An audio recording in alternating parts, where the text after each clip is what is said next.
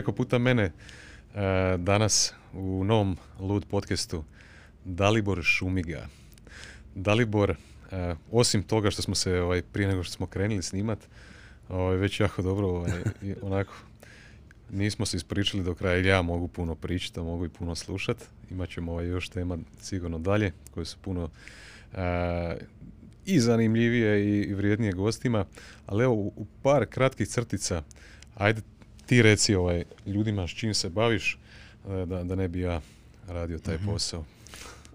U najkraćoj crtici bavim se ljudskim ponašanjem, onako to je najkraća. U malo duže crtici, znači e, moja firma Promo Sapiens e, bavi se behavioralnim marketingom. uh To je praktički digitalni marketing na steroidima, tako ga mi zovemo. Shopper marketing, neuromarketing i behavioralni dizajn. Znači, kad, ako to prevedemo u nekakvu terminolo, biznis terminologiju, pokrivamo cijeli put brenda. Kreativno osmišljavanje brenda, kako će on izgledati, e, kakva je percepcija podsvjesna ljudi prema tom brendu prije nego uopće dođe na police. Onda kad dođe na police, što se s njime događa, kako se ljudi ponašaju kad su blizu njega, kako se ponašaju interakciji s njime, na koje, koje marketinške poruke praktički pokreću da taj brand postane nešto što imaš kod kuće u frižideru ili u ruci, u džepu, bilo šta. I na kraju ono što se službeno zove market response modeling, mjerenje efikasnosti svega što smo prije toga radili. O, stvar zbog koje sam ja izuzetno ovaj, i nesretan, ali opet s druge strane ovaj, i sretan i zadovoljan je što ovaj, još uvijek nemamo user manual za čovjeka.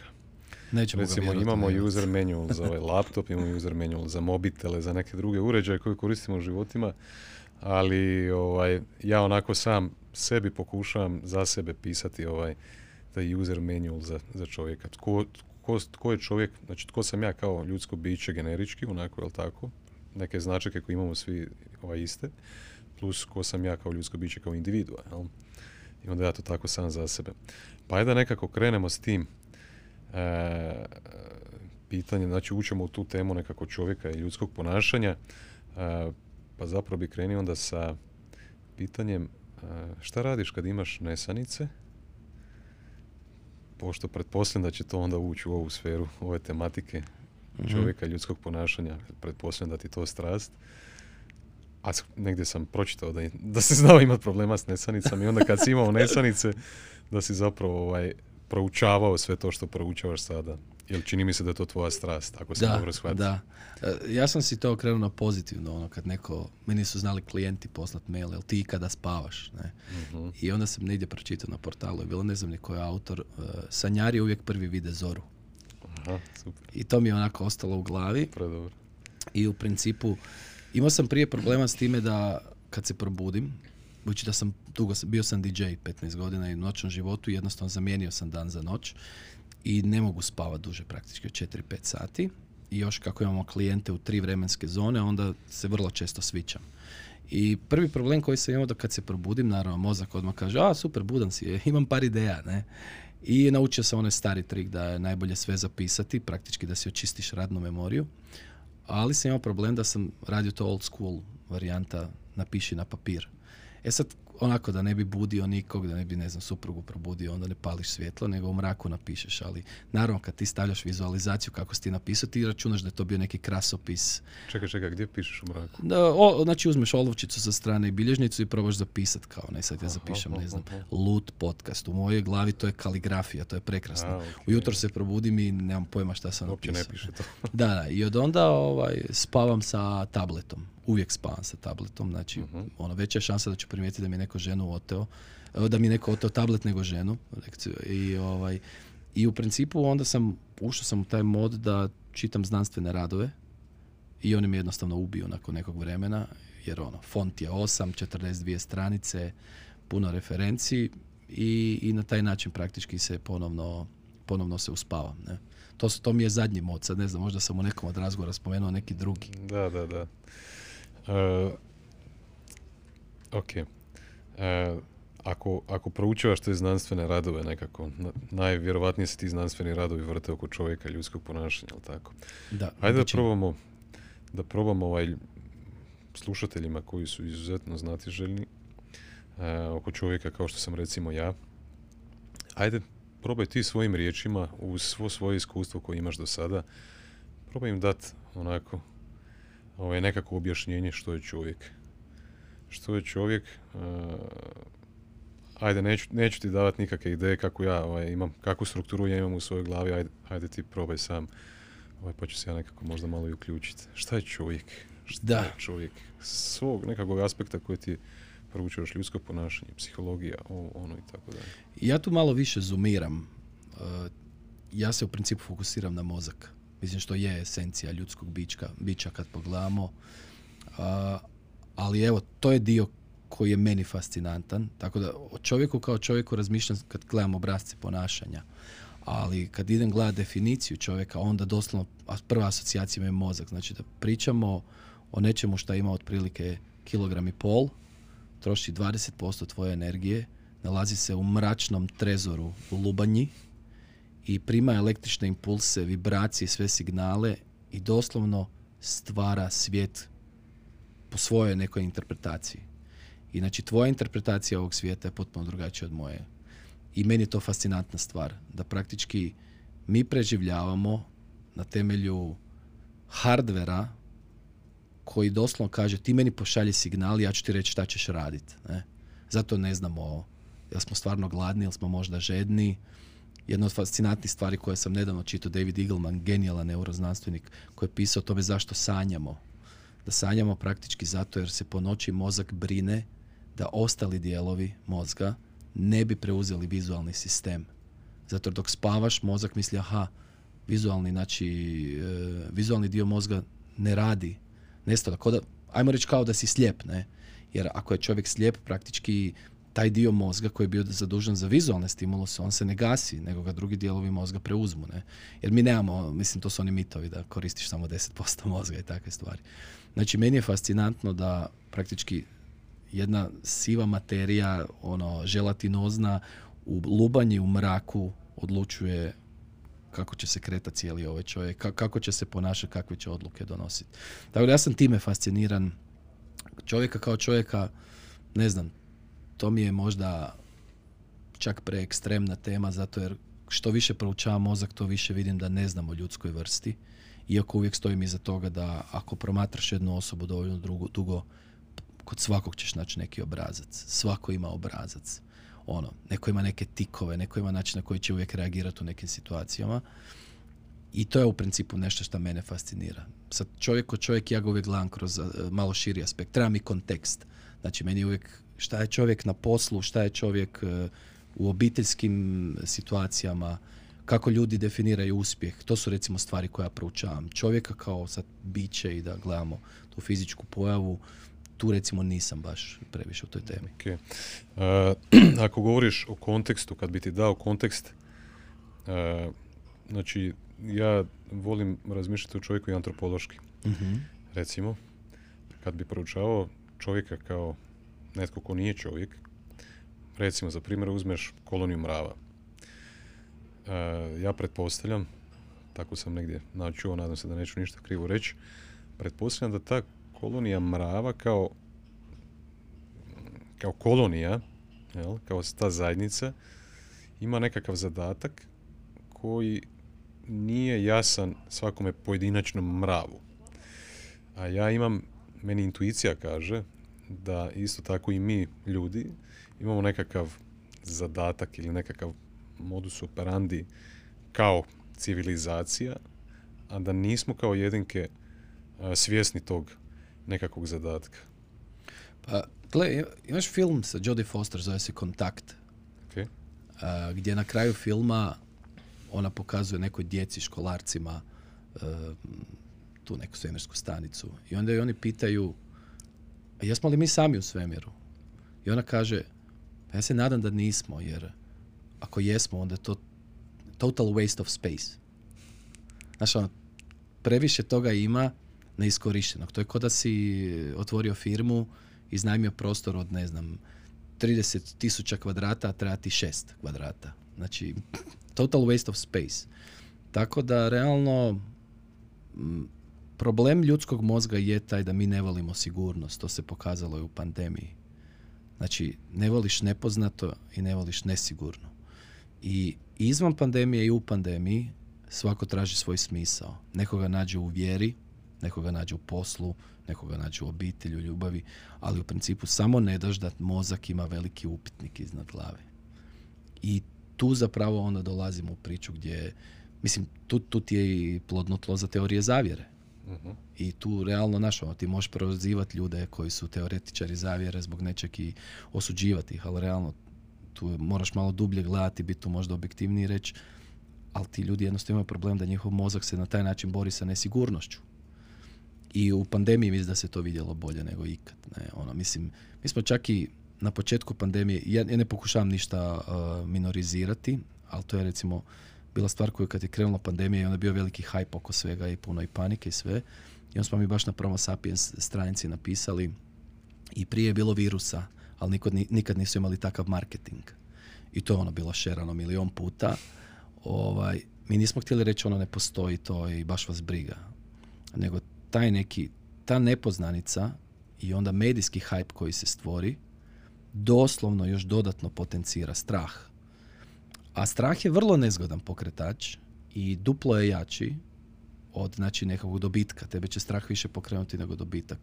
E, tu postoji fantastična priča koja je isto bila aktualna usred pandemije i dosta često ja pričam na predavanjima. E, arapska priča kad je kuga išla u Damask. Ne? I kuga je išla u Damask i srela je karavanu i vođa karavana je pita kud ideš? Kaže idem u Damask, uzet ću tisuću života. Ne?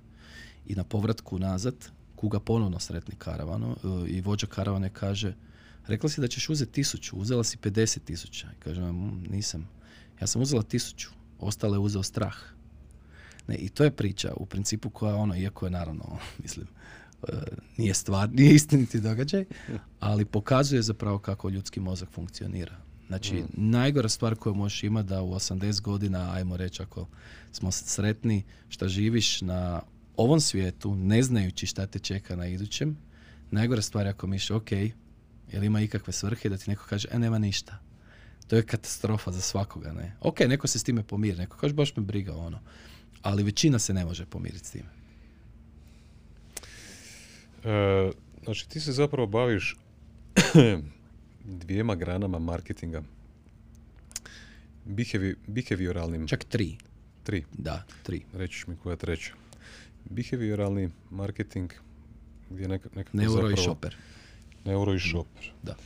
E, Neuro zapravo e, ti do, do podataka koje onda koristite za, za potrebe klijenata dolaziš snimajući mozak, jel tako? I Da, između... e, dok je mozak da. recimo pod e, nekakvom impresijom nekakvih oglasa ili što god. Bilo kojeg stimulusa, da. Stimulusa, jel? Znači tu govorimo o hardveru, jel tako? Snimate hardver i onda Tako je. gledamo šta se događa.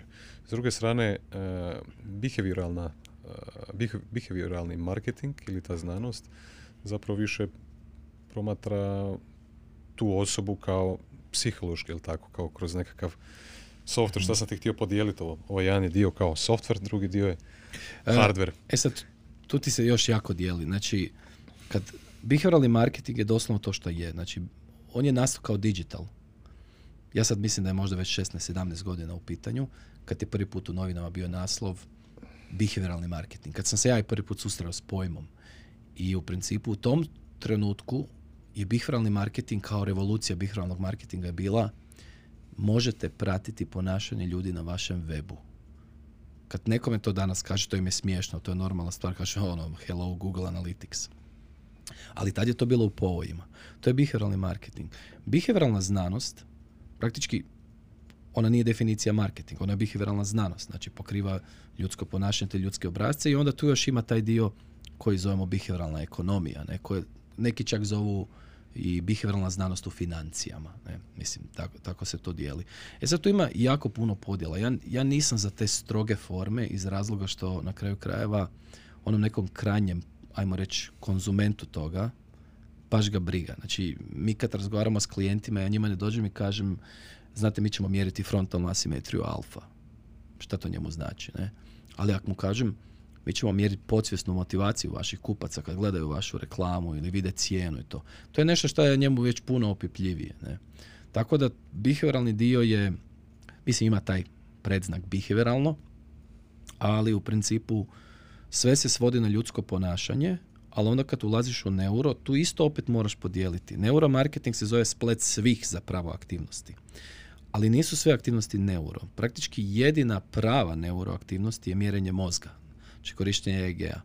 Već sve druge su ti recimo biometrika. Biometrika ti je eye tracking. Eye tracking nije mjerenje mozga. Ja mjerim, ja pratim kretanje oka, ali to je vizualna pažnja. Ne? Znači, da, li je, da li je oko početak mozga? Ili dio mozga? Je li oko dio mozga? Pa ja mislim, vizualni sistem ti tu ti u okcipitalnom mrežnju ti je praktički prvi, prvi signal ti dolazi iza i onda ti ide naprijed. Ne?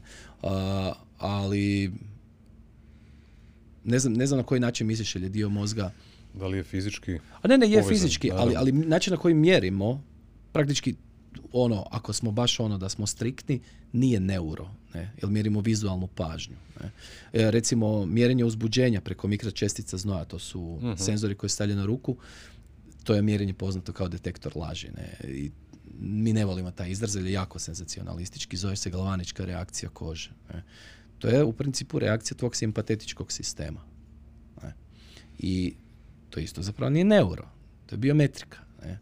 Tako da, ovaj, ali kažem, ja mislim da terminologijom se nabacuju ljudi koji možda ni sami nisu sigurni ili razumiju šta priča. Meni je lakše neko reći, e, mi ćemo sad izmiriti se to njima sviđa ili ne sviđa. Da. I onda klijent kaže, a, gle, to mi je super. Ne ideš, ne ideš u detalje, nego im da, daš da. uslugu koju njima treba. Jer njih na kraju ne zanima to, nego ćeš riješiti njihov mm. problem. Da li si ikad vidio uh, ljudski mozak sa leđnom moždinom i završeci, završecima svih živaca? Jesam. Jesam. Na čeg ti to liči? Pa liči, mi na Elijena. Iskreno. Znaš na čeg meni liči? Na šta? Na jedan veliki spermić. Nisam se odmaknuo dovoljno. E. da, da, da, da. A gle, može biti. Može biti. Inače sam jako gadljiv na te stvari. Meni se čini da je to taj jedan mali spermić, sam je malkice narastao i sve oko njega se nešto stvorilo dalje. Ali e, malo kad, kad, kad proučiš... Jedan zanimljiv pogled, da. To tako izgleda. Kažem, nisam se dovoljno odmaknuo. da. da, treba. Da, kažem, meni je to, meni je to sve ono alien forma. je. E, kad bi, znači, spominjali smo ovaj mozak, spominjali smo recimo ovaj behavioralnu znanost, to je taj nekakav kao dio metafizički ili kao neopipljivi mozak je nekakav hardware ili jedan od naših organa. E, pa u, u, par mjesta u nekakvim tvojim objavama sam vidio e, da, da si zapravo spominjao bio i srce. Ajde kad, kad govorimo o ljudskom ponašanju, jedno od najbitnijih e, načina kroz koji mi idemo kroz svijet je zapravo to donošenje odluka. E, kroz sav svoj posao i iskustvo koje, koje imaš do sada, e, šta bi rekao, na koji način ljudsko biće donosi odluke? Da li je to samo u pitanju mozak? Da li srce ima tu ikakve veze? I zašto se to tako nekad možda umjetnički tako kaže, ono, pati svoje srce ili tako nešto? Da, ja mislim da je to romantizirana ova verzija kako bi nam bilo lakše pratiti. E, koliko ja znam, ali tu stvarno ovaj, bi stavio mali ono disclaimer, ja, ja nisam medicinar, ali koliko ja znam najbliže uh, najbliže što bi nešto bilo u našem tijelu da je povezano s odlukama, da šalje signale, ali opet šalje signale mozgu, je ono što zovemo gut. Ne? Ono što zovemo gut feeling. Ne? Znači praktički naš, to je, ja mislim, probavni sustav, ako se ne mhm. varam. Koliko ja znam iz znanstvenih radova koje sam ja čitao, praktički to je bilo nešto najbliže i što se je moglo mjeriti da se vidi, ok, postoji povezanost tu. Ali opet sve ide u centar, sve ide gore. Ne. I ona ima super, ne mogu se sjetiti kako se zove čovjek koji je na TED Talku pričao, koji je dao najbolji opis, veli, e, kad umirete, mozak uzima kisik iz svih drugih dijelova tijela, samo kako bi umro zadnji. I to je ono meni najfascinantniji opis koliko je moćan mozak. Praktički mozak je onaj koji gasi svjetlo i zaključava vrata. I mislim da tu staje svaka debata šta je bitno. Ne? Znači, to je fascinantna stvar. Ne? Evo, meni, meni je to znam kad sam prvi put pročitao. Dan danas to koristim na predavanjima. Nevjerovatno. da, li, da li si ovaj meditirao kada? E, jesam za potrebe jednog snimanja. Za potrebe znači, snimanja? Sa EG-om, znači radili smo neke kalibracije, pa onda u principu imamo nešto što se zove baseline. Ja u Mhm. principu prije svakog snimanja moram izmjeriti tvoje trenutno emotivno stanje. I želim te dovesti u nekakvi ono, u reset stanje, ajmo reći. Jer ako mi dođeš previše uzbuđen na testiranje, ja, mislim, ja to uzimam u obzir. Moram uzeti u obzir šta se događa. Recimo, tu sam čak sam i bio podijelio to na društvenim mrežama kad smo radili snimanje u kojem smo mjerili e, kakva je razlika u uzbuđenju prema brendu me- u međubračnim parovima. Ne? I onda recimo jedan onako od simpatičnih slučajeva bilo muž i žena dolaze, gledaju različite brendove, znači ali iste brendove, ali randomizirano je, znači nikad ne ide istim redoslijedom i mjerimo uzbuđenje. I žena je došla već sama po sebi malo uzbuđena, nervozna zato jer je na istraživanju. I ajmo reći da imamo skalu od 0 do 10 i ona je negdje ono na 4. Pleše na 4, znači još nije ni vidjela ništa. I onda joj se pojavi Victoria's Secret model i vidiš kako je padne uzbuđenje. Znači ono, kao, a, gle kako ovo izgleda. Al, I to ti je uvijek mentalna interakcija. Prvo što je bilo, vjerojatno pomislila, stanem u ovo. To je, ova je savršena, znači ova je 90, 60, 90. A onda vidiš muža, muž je negdje na dva, mu jaše ta, to uzbuđenje, onda se pojavi Victoria's Secret model i on skoči na 9 i ostane na 9. Ne? Znači, ti uzimaš praktički stanje, ti računaš da to nije onda vrijednost 9 na brand, nego 9 minus 2. To se zove corrected to baseline. Znači ti si već bio na 2 i on si skoči na 9, razlika je 7. Ne? I to je jedna od jako bitnih stvari. Jer ti kad gledaš sirovi signal mozga, ti možeš tumačiti šta god hoćeš, ali to nije točno. Ti moraš imati trenutno e, izmjereno emotivno stanje ljudi. Kad sam te pitao o meditaciji, Mhm. ovaj, pa možemo se onda nadovezati na, i na taj dio. Kad snimaš ljude, pretpostavljam za vrijeme Mhm. meditacije, možeš primijetiti da mozak ide iz jednog u nekakav drugi, drugu frekvenciju moždanih valova, jel tako? Ne, ovako, ti imaš različite, imaš različite valove koji rade na različitim frekvencijama. Ne? Mhm. Mi smo imali upit možemo li mjeriti utjecaj meditacije, ali stvar je u tome da protokole koje mi koristimo su primarno namijenjeni za neuromarketing. Recimo, jedan od protokola e, je ta frontalna asimetrija alfa. Znači, mjerim praktički tvoju aktivnost u čeonom mrežnju, zato se zove frontalno, mjerimo asimetriju, znači u odnosu jedna strana, jedna hemisfera u odnosu na drugu i mjerimo alfa valove. I sad, tu postoji jedan trik e, gdje ja jednostavno nisam za taj dio stručan, jer nisam neuroznanstvenik da bi mogao to ulaziti, a to ti je da e, mi mjerimo mozak, znači dok si ti svjestan i gledaš nešto ili piješ nešto ili jedeš nešto, znači ti si priseban. U meditaciji vrlo često ljudi Koje je to stanje um, mozga? To je beta? ne, ne, ne. Ovdje mjeri- mjerimo alfu. Znači, e, e, to su valovi. Znači, njih ne, može, ne možeš definirati kao stanje, nego samo Aha. mjeriš, to su frekvencije, znači imaš određene zone u kojima praktički... U, koje, u kojem smo mi sad? uh, Mi, znači, znači, e, mi ovo što pričam, mi mjerimo alfu, alfu recimo. I sad pazi šta se dogodi. Kad mjeriš alfu, ako ti kažeš osobi da meditira recimo i zatvori oči, svaki put kad zatvoriš oči, alfa valovi ti polude. Oni po, znači počnu ti spajkovi jako skakat. I meni taj signal ne znači ništa. Ti meni trebaš budan, otvorenih očiju da vidim tvoju reakciju. Tako da, siguran sam da postoje neki protokoli da neko je radio testiranje meditacije, ali kako to nije dio našeg komercijalnog rada, mi se praktički držimo dvije ključne metrike. To su podsvjesna motivacija, to je ta frontalna simetrija alfa i kognitivno opterećenje. Kognitivno opterećenje ti praktički mjeri koliko ti je nešto što slušaš, gledaš, čitaš komplicirano. I znači imaš tri zone, praktički imaš normalnu zonu, mozak ti normalno radi, znači ti moraš dok si svjestan, tvoj mozak ipak mora raditi, nije u leru, nešto radi. I to je ok. Imaš visoko kognitivno opterećenje, znači mozak ti se malo jače napreže, nije uvijek nužno loše. I imaš jako nisko kognitivno opterećenje, ako je prenisko ulaziš u nešto što se zove boredom zona.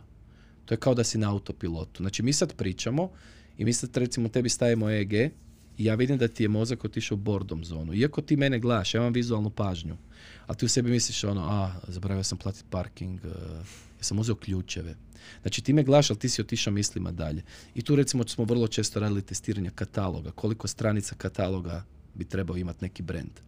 Jer znaš, ono, uzmeš neki, ono, kako su nekad su bili oni Neckerman, pa imaš ovaj Ikea, a ne možeš mi reći da si od prve do 48. ili 150. stranice sve koncentrirano pregledao. Nije, u nekom trenutku već ješ na autopilot i samo čekaš da ti nešto privuče vizualnu pažnju. E onda zašto bi neko potrošio silne novce na printanje kataloga koji ono ima 100 stranica kad znaš da ti to niko neće gledati. Ne. To je recimo ta druga metrika kognitivno opterećenje. I treća koja koristimo je takozvani willingness to pay, gdje mjeriš koja je feel good cijena za neki proizvod. Znači vidiš proizvod, šest različitih cijena za njega i vidiš riječi jeftino i skupo i onda pratimo taj takozvani mismatch u mozgu gdje vidimo koja, znači taj imaš onaj graf koji ti pokazuje dođeš do nekog pika i to je feel good cijena, to je najviše što si spreman platiti. Ne? To su najčešće stvari koje mjerimo. Ali kažem, to je komercijalna primjena neuroalata. Jer nas ako neko nazove i kaže, ne znam, moje dijete ima ADHD ili nešto, je ne, ne, ne, ne, ne. Neuroznanstvenici. Ono, mi struku poštujemo apsolutno. Znači, mi samo, mi smo samo posudili znanje i metodologiju i držimo se vrlo rigorozno, to, rigorozno toga što radimo. Imali smo baš slučaj da smo radili jedan ozbiljan projekt i klijent je rekao ja tražim evaluaciju neurologa kako vi radite. Mhm. Želimo vidjeti. To želim vidjeti osobu koja na dnevnoj razini spaja EEG na ljude u medicinskim uvjetima, da mi prvo kaže je li vaš EEG validan i druga stvar je li vi to radite kako treba. I to je bilo odlično, znači stvarno gospođa koja je bila rekla je super, je neki protokoli, čak ste rigorozniji nego mi ne, u pripremanju. Stvarno, gledamo tu, ja, ja izrazito poštujem znanost. Znači, izrazito poštujem znanost i zato uložio sam sulude novce da kupim najbolju opremu koja je trenutno na tržištu. Baš zato da se ne bi igrao s igračkama, ali ti danas možeš naći EG koja je praktički kao igračka za možda tisuću eura na ebayu to je igračka, to je umjesto boce istine može biti, ali ne može biti nešto što ćeš koristiti za ozbiljna istraživanja. Ne? Znači mi baš koristimo medicinski certificirani EEG. Ok, ajde da se još zadržimo malo na, na ovim tematikama. E, ne znam da li, da li smo odgovorili slušateljima na ono pitanje donošenja odluka. Nekako rekli smo srce, rekao si gut feeling i to, ali gdje zapravo želim se dotići dalje s ovim e, kako je meni osobni razvoj izuzetno drag, e, firma koju proučavam na globalnoj razini, oni su stvarno, ako nisu broj jedan, u top tri firme su koje se bave s tim i oni su čak onako malkice i kako kaže ovaj naš mišak na rubu znanosti. Ovaj, ali su počeli raditi sa Fortune 500 kompanijama, uh, najvećim kompanijama na svijetu, u Americi isto, jel? I oni su počeli raditi trening intuicije. mm S obzirom na to da proučavaš mozak, šta misliš ti o, o, o, toj vještini? Jel mi te odluke donosimo onako vrlo nekako ovaj, emotivno, podsvjesno, brzo. Nekad mi pokušavamo baciti sve podatke na papir ili u Excel negdje pa racionalno doći do nečega, ali uvijek ono ostane to zadnje. I oni kažu da zapravo taj trening intuicije ovaj, drastično uh, poboljšava uspješnost pojedinaca, organizacija i tako dalje. Ali to su ono firme od Google-a, pa sada druge firme da ne nabrajam, koji su mm top management, middle management i ostale low što god uh, stavlja na te, na te nekakve treninge. Da, mislim prvo treba bi vidjeti koja je metodologija u pitanju jer uh, Baš me zanima. ne bismo smjeli zanemariti moć placeba koja je užasno e, jaka. Ovaj, jel ima ona, ne mogu sjetiti kako zove aplikacija koja je vezana kao uz nekakvi ono, treninge, ono mind games i nešto, sad ti kao na taj način treniraš mozak. Zadnja istraživanja koja sam ja pročitao je da ne funkcionira. Bar ne funkcionira dugoročno iako funkcionira da funkcionira, funkcionira na placebu. Ne? Što, mhm. to je, što se toga tiče. Što se tiče odluka, ja mislim da danas više ne bi uopće trebalo biti sporno nakon dva Nobelovca, nakon toliko godina istraživanja da ljudi nisu racionalna bića i da praktički stvarno moramo računati da do 90% odluka, znači ne kako se najčešće kaže 90% odluka i gotovo, to je ono definitivni broj, nema pomicanja, do 90% odluka se donosi prvo znači, u podsvijesti i u principu onda samo racionaliziraš tu priču. Ne. sad ima jako puno treninga. Znači, psihologija je postala onako, ajmo reći, trendi u biznis industriji, ali ima jako puno i grešaka, ima jako puno svakakvih stvari koje su ono stvarno mitovi. Recimo, mislim, kad pogledamo jedan od najpoznatijih testova na svijetu osobnosti, MBTI, Myers-Briggs test, je praktički uh, unapređeni horoskop. Znači, dokazano je već milion puta da MBT, da Meyer-Briggs test da nije dobar. Bez obzira, još uvijek ga i Fortune 500 firme kupuju. Zašto? Jer je vrlo jednostavan za tumačiti. Jedini test koji trenutno je da ja znam da je prošao i dalje robustna istraživanja i testiranja je Big Five, Ocean test. Znači, taj test recimo mi koristimo. Si čuo za heksako kada? Iskreno ne. ne, hmm. ne, iskreno ne. Znači, ali ovo je recimo priča i opet tu pokazujemo ljudsku iracionalnost. Uh, nama se vrlo često istraživanjima pokazuje da feedback klijenta, jesu li zadovoljni istraživanjem, ovisi o tome jesmo li dokazali nešto što su si oni već stavili kao pretpostavku. I to se u psihologiji zove confirmation bias. Znači, ti doneseš klijentu čak lošu vijest i kažeš mu reklama je loša, katastrofa. Dobro, nijedna reklama nije katastrofa, mm, nisu agencije toliko loše da, da bi baš toliko omašile, ali ono, većina ih je u zoni indiferentnosti ili blage pozitive. Rijetki su kapitalci koji ulaze u visoku pozitivnu podsvjesnu motivaciju, rijetki. I onda u principu ti dođeš klijentu i kažeš pa da, evo, glumac vam ovdje nije dobro ispalo ovdje, ovo vam nije, ovaj kadar nije. Ona kaže, hm, da, znao sam ili znao sam, e, super istraživanje, odlično ste ovo odradili. Ne? A onda kad im dođeš i kažeš, ne znam, imali smo jedno testiranje čak za brand koji je dobio nagradu za ono, neću reći koju, zato bi se vrlo, lako mogla skužiti koje, a dobili su nagradu kao za dobru kampanju. Prije toga su nama dali na testiranje. Jedan od bitnih čimbenika je bio je li zapamćena web stranica u reklami. I mi smo i mjerili reakciju mozga, mjerili smo vizualnu pažnju, jesu li uopće oči bile na, na, na linku i radili smo test, takozvani test dugotrajne memorije gdje 48 sati kasnije dobiješ screenshot te reklame, preko njega je cenzurirano crno i piše šta piše ispod ovoga. Znači recimo sad imamo snimku gdje ovdje piše Podcast Studio Hrvatska i recimo da mi sad kažemo ok, ajmo 48 sati kasnije izmjeriti test dugotrajne memorije, idemo sakriti ovo, poslati sliku svim slušateljima i reći šta piše ispod ovoga. Zašto 48 sati kasnije? 24 do 48 sati kasnije praktički tvoj mozak je već dvije noći imao vremena da rasporedi informacije. Iz neke deklarativne memorije mozak je rekao, ok, ovo spremamo dugotrajno, to će mi trebat, ovo ću zaboraviti. I to je tako, ti u principu sada te neko pita šta si radio pred dva sata. Ti nećeš moći vjerno ispričat. Ti ćeš zapravo prepričat na neki način kako si ti doživio zadnja dva sata. I tu imaš fantastično istraživanje gdje su ljudima pokazivali video e, prometne nesreće. I onda su im postavljali pitanja.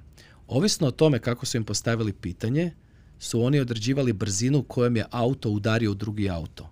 A pitanje ti je bilo, tipa jedno pitanje bilo e, koliko brzo se je zabio automobil onaj drugi, koliko brzo je, ne znam, došao njega, ima, e, ili su engleski izrazi, ono, smashed into him, bla, bla, Što je bila ekstremnija ta riječ? To su oni veću brzinu rekli, ne? I većina njih je rekla, E, pitanje je li bilo puno stakla okolo, rekli su bilo jako puno stakla, ovi koji su bili, znači koristili te riječi koje su bile ekstremnije, bilo je sve puno stakla, uopće nije bilo stakla. Ne.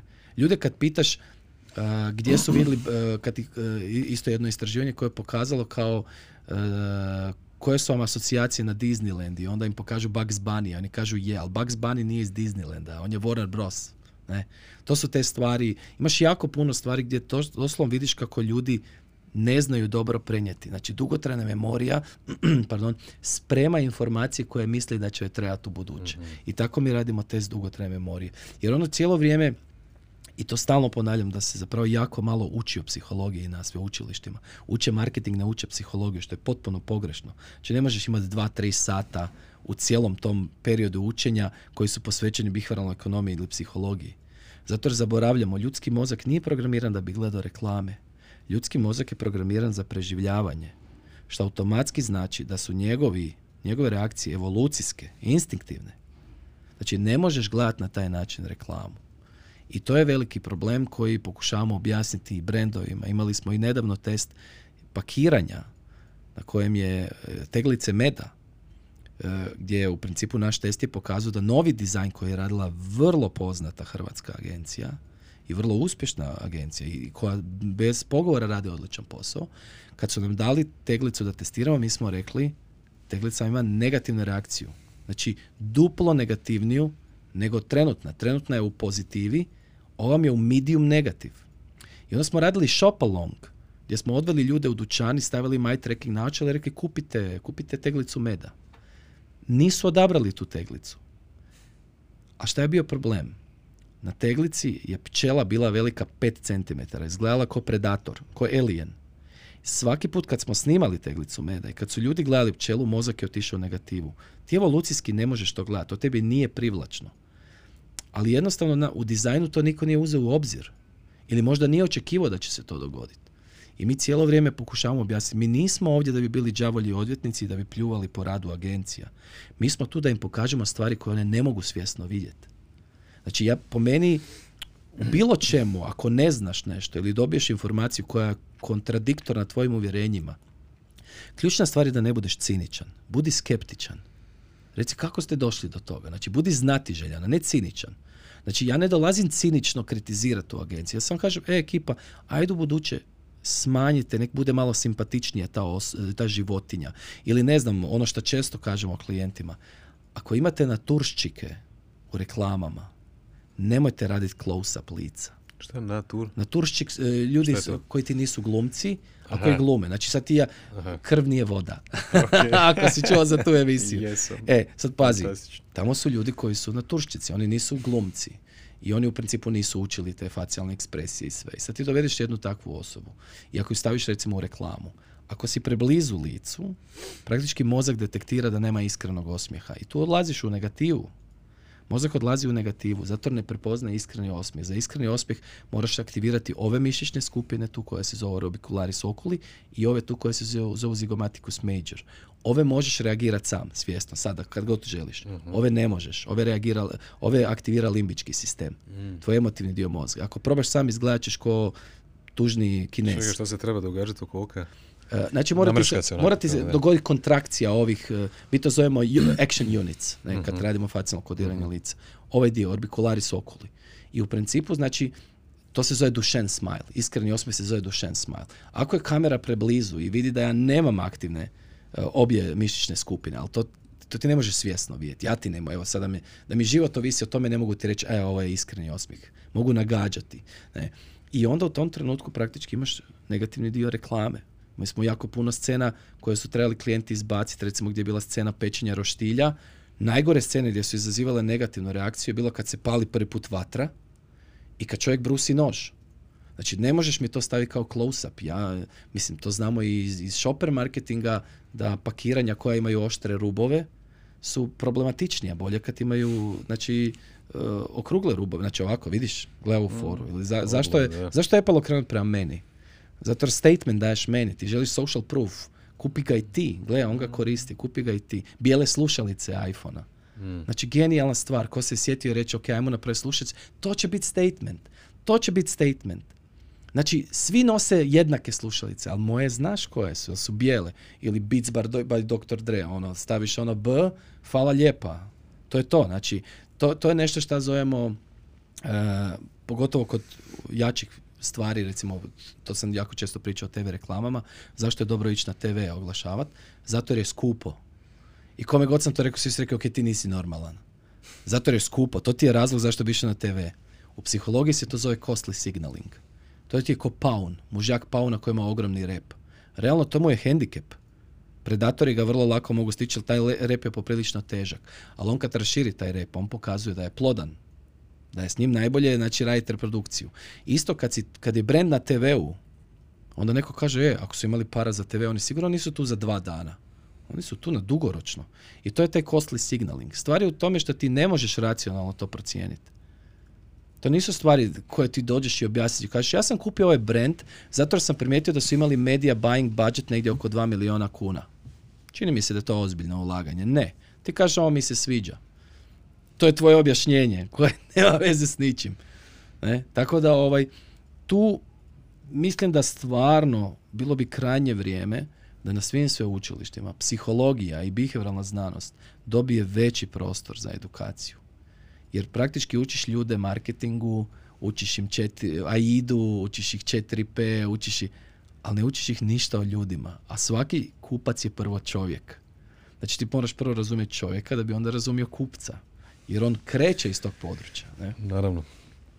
Te vještine će ti pomoći ne samo u biznisu, nego i u svim drugim kontekstima života. Bilo odnosi ovaj, unutar tvoje obitelji, odnosi sa, sa prijateljima, partnerom, partnericom, kako god. Sigurno da će ti puno pomoći. Da. A, kroz sve ovo što si rekao sada zapravo nekako imao sam i takav i dojam i ranije da smo mi kao ljudska bića onako ko konji sa onim povezima ovaj, sa strane blind spots, kako se to već zove. Mhm. Imamo jako puno tih nevidljivih stvari i ti si izjavio u jednom intervjuu da smo mi ljudi zapravo izuzetno loši u predviđanju svog ponašanja. Jel tako? Da. E, ajde samo prije što krenemo dalje. Spomenuo si bio dva Nobelovca. Koji su ti Nobelovci? Daniel Kahneman i Richard Taylor.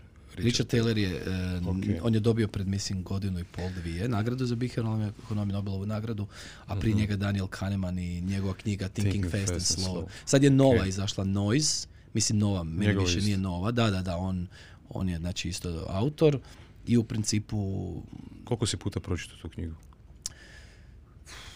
E, ovako, cijelu, cijelu sam pročitao možda, uh, Thinking Fast and Slow mislim da sam pročitao dva put, ali se jako često vraćam na bilješke. Ja, čitam, ja nikad ne čitam fizički, znači uh, papir, Digitalno. uh, Kindle i u zadnje vrijeme zapravo otkriće mi je skript. Skript. Skript mi je totalno otkriće, sam otkrio da za 8 dolara mjesečno imam neograničen broj knjiga. E, većina onih koji ti izdaju knjige na Amazonu automatski imaju ugovori da budu na skriptu i kogod downloada oni dobivaju praktički postotak. Very toga. good tip. Ok, Da, ja ću i, to sigurno da, jedino imaš, imaš jednu nus pojavu. E, Sad Mm. praktički svaki put kad izađem iz kuće mislim si evo ova dva sata nisam pročitao ništa, a ode 8 dolara. Znači E, opet iracionalno, znači pokušavam što više knjiga imam, pročitati imam u ja jednom jako mjesecu. puno tih pretplata, neki idu šta me briga. Da, da, Pustio da. sam ih, odustao sam od njih već. da, da. Tako da je, to je to. Da, to su dva Nobelovca. E, znači, rekao sam, a ti si rekao, pa ja ponavljam, da smo mi jako loši zapravo u predviđanju Mhm. e, svog ponašanja. Pričali smo o ta dva Nobelovca, pričali smo o činjenici da postoji svjesni dio našeg, Mozga. naše da. realnosti, Da. podsvjesni dio ili mozga, jel Mhm. tako? Ali postoji nešto između. Ajde kratko nam objasni ovaj, š- kako izgleda to svjesno, kako izgleda podsvjesno i šta je, ne, Mhm. postoji nekako ovaj stanje između, nešto Je, polu, postoji. polusvjesno ili ne znam kako Postoji, se zove. postoji i mjeri se realno. Ne? E, znači, kad gledaš općenito, recimo, ja to mogu najlakše mi pokazati iz I domene. zašto nam je kroz sve to teško zapravo predvidjeti naše ponašanje? Pa teško ti je predvidjeti zato jer... Ali ajmo prvo ovaj dio, Da. svjesno, Znači, podsvjesno i... Ovo ti je najlakše. Mozak troši 20% tvoje dnevne energije. Mhm. I predviđanje da samo pred, p- e, znači programiranje je da se pobrine da ti preživiš. On, budući da je veliki potrošač energije, će raditi prečice, takozvane heuristike. I on u principu će uvijek tražiti najlakše rješenje. I te heuristike imaš kognitivne pristranosti, imaš cijelu listu. Ja mislim da Promo Sapiens ima možda među najvećim bazama na svijetu. Jer mi stalno dokumentiramo neke nove... Cognitive koje- biases. Kogni- Kako se kaže na hrvatski? Kognitivne pristranosti. Da, i biases. znači tu se stalno otkrivaju neke nove. E sad, kad pričamo o, o znači tim, uh, ajmo reći, zonama. Recimo, na konferencijama na neuromarketingu ti je strogo zabranjeno pokazivati analogiju ledenog brijega. Ako to staviš u prezentaciju kao speaker, dobit ćeš financijske penale. Zašto? Kao već smo dosadni s time i, i ne smiješ pokazati više sistem 1 i sistem 2. Ne, kao iracionalno, racionalno, to je kao nemojte više, svi su To je ovi od ljudi jel? da, da, da, da, da. I to je kao zabranjeno na konferenciji. Ali iceberg pogotovo. E, ali iceberg je dobra analogija. Jer kad gledamo iz aspekta marketinga, znači općenito ili istraživanja tržišta, postoje tri načina kako, mjeri, kako se mjeri e, ljudska percepcija bilo čega. Imaš supraliminalni, to ti je svjesni, to ti je vrh brijega. Imaš subliminalni, to je podsvjesni. I ovaj treći koji si rekao se zove periliminalni. Periliminalni dio ti je gdje ti je zapravo limbički sistem još radi. Znači on šalje eho, neki šalje racionalnom dijelu mozga, ali racionalni dio mozga još se nije stigao pokrenuti. Ajmo tako reći, do kraja. Ne, nije na punoj radnoj temperaturi. Ajmo, uh, analogijom auta u drugoj je brzini, nije još došao u sedmu. Ne? I uh, mi imamo softver koji mjeri taj periliminalni nivo. Sad, ima, ima jedan znanstvenik, zaboravio sam mu ime, što mi je vrlo neugodno za reći, jer znam da sam onako baš pratio njegov rad pratio sam, ali davno, on je čak rekao da je mjerenje na tom periliminalnom nivou najpreciznije. Pokazivo je ono postotke tipa preko 90%. I ono što smo mi vidjeli iz našeg rada da je stvarno to vrlo precizno. Znači mi smo isto imali brojke između 80 i 90%. Na periliminalnom nivou. I tu ti se koristi metodologija koja se zove implicitni testovi asocijacije. Konkretno za periliminalno ti se zove fast explicit, mi to zovemo. To znači da ti uz tvoje odgovore mjerimo i brzinu tvog odgovora i na taj način određujemo sigurnost. Znači ako sad ti mene pitaš jel voliš čokoladu, ja ti mogu reći da, ali isto tako ti mogu reći da. To je velika razlika. Znači velika razlika. U milisekundama se mjeri. Računaj da ti je treptaj oka 100 milisekundi. Fiksacija oka, jedna fiksacija gdje se računa da si mirno pogledao na nešto, ti je 70 milisekundi. Znači to su ogromne brzine. I ono što mi imamo u našem softveru, da smo dodali još jednu komponentu, koja se u psihologiji zove Solomonov paradoks. Znači, mi te u anketi pokazujemo ti brand i pokazujemo ti neku izjavu za njega. Znači, to može biti lud podcast i iznad može pisati odlični gosti zanimljivi gosti. Znači ti želiš dugoročno mjeriti kakav je sentiment prema tvojem podcastu i onda si odredio neke asocijacije koje želiš da ljudi povežu s brand. I onda kad ljudi vide Lut podcast logo i iznad vide e, zanimljivi gosti, imaju tipku da ili ne, na mobitelu ili na laptopu i oni moraju kliknuti. Ako smatraju da se podcast slaže s tom izjavom da, ako misli da se ne slaže, ne. Ali u jednom dijelu upitnika mi njima kažemo sad odgovarate u ime većine ljudi. Više ne odgovarate u svoje ime. Zašto? Jer tu ti se aktivira Solomonov paradoks, gdje praktički ti imaš alibi da kažeš što god želiš, jer ti više nisi dio priče. Zašto se zove Solomonov paradoks? Zove se po kralju Solomonu, Solomon mudri, koji je primao ljude iz cijelog svijeta i rješavao njihove probleme. I mislim da on riješio gordijski čvor, jel ako se ne varam. E, na vrlo jednostavan način. Pravi balkanski, presjeci to, to. E, ali šta je stvar, šta povjesničari ne pričaju? Solomon je bio katastrofalan privatno. Znači, loš brak, loš s novcima, loš s djecom. Njegov sin mu je na kraju upropastio kraljevstvo. I tako nastoji izraz Solomonov paradoks. Znači, dobar si kad moraš pametovati drugima, nisi kad si ti dio priče. I tu ti mogu reći starih onih istraživanja koje smo radili i mislim i sad nekih, ako pitaš ljude, ne znam, jel gledaju meksičke sapunice ili nekad davno, jel gledaju Big Brother. Svi su govorili da ne gledaju Big Brother. A bio je najgledanija emisija u državi. Ne? Mislim da je bila jednu trenutku gledanje od dnevnika.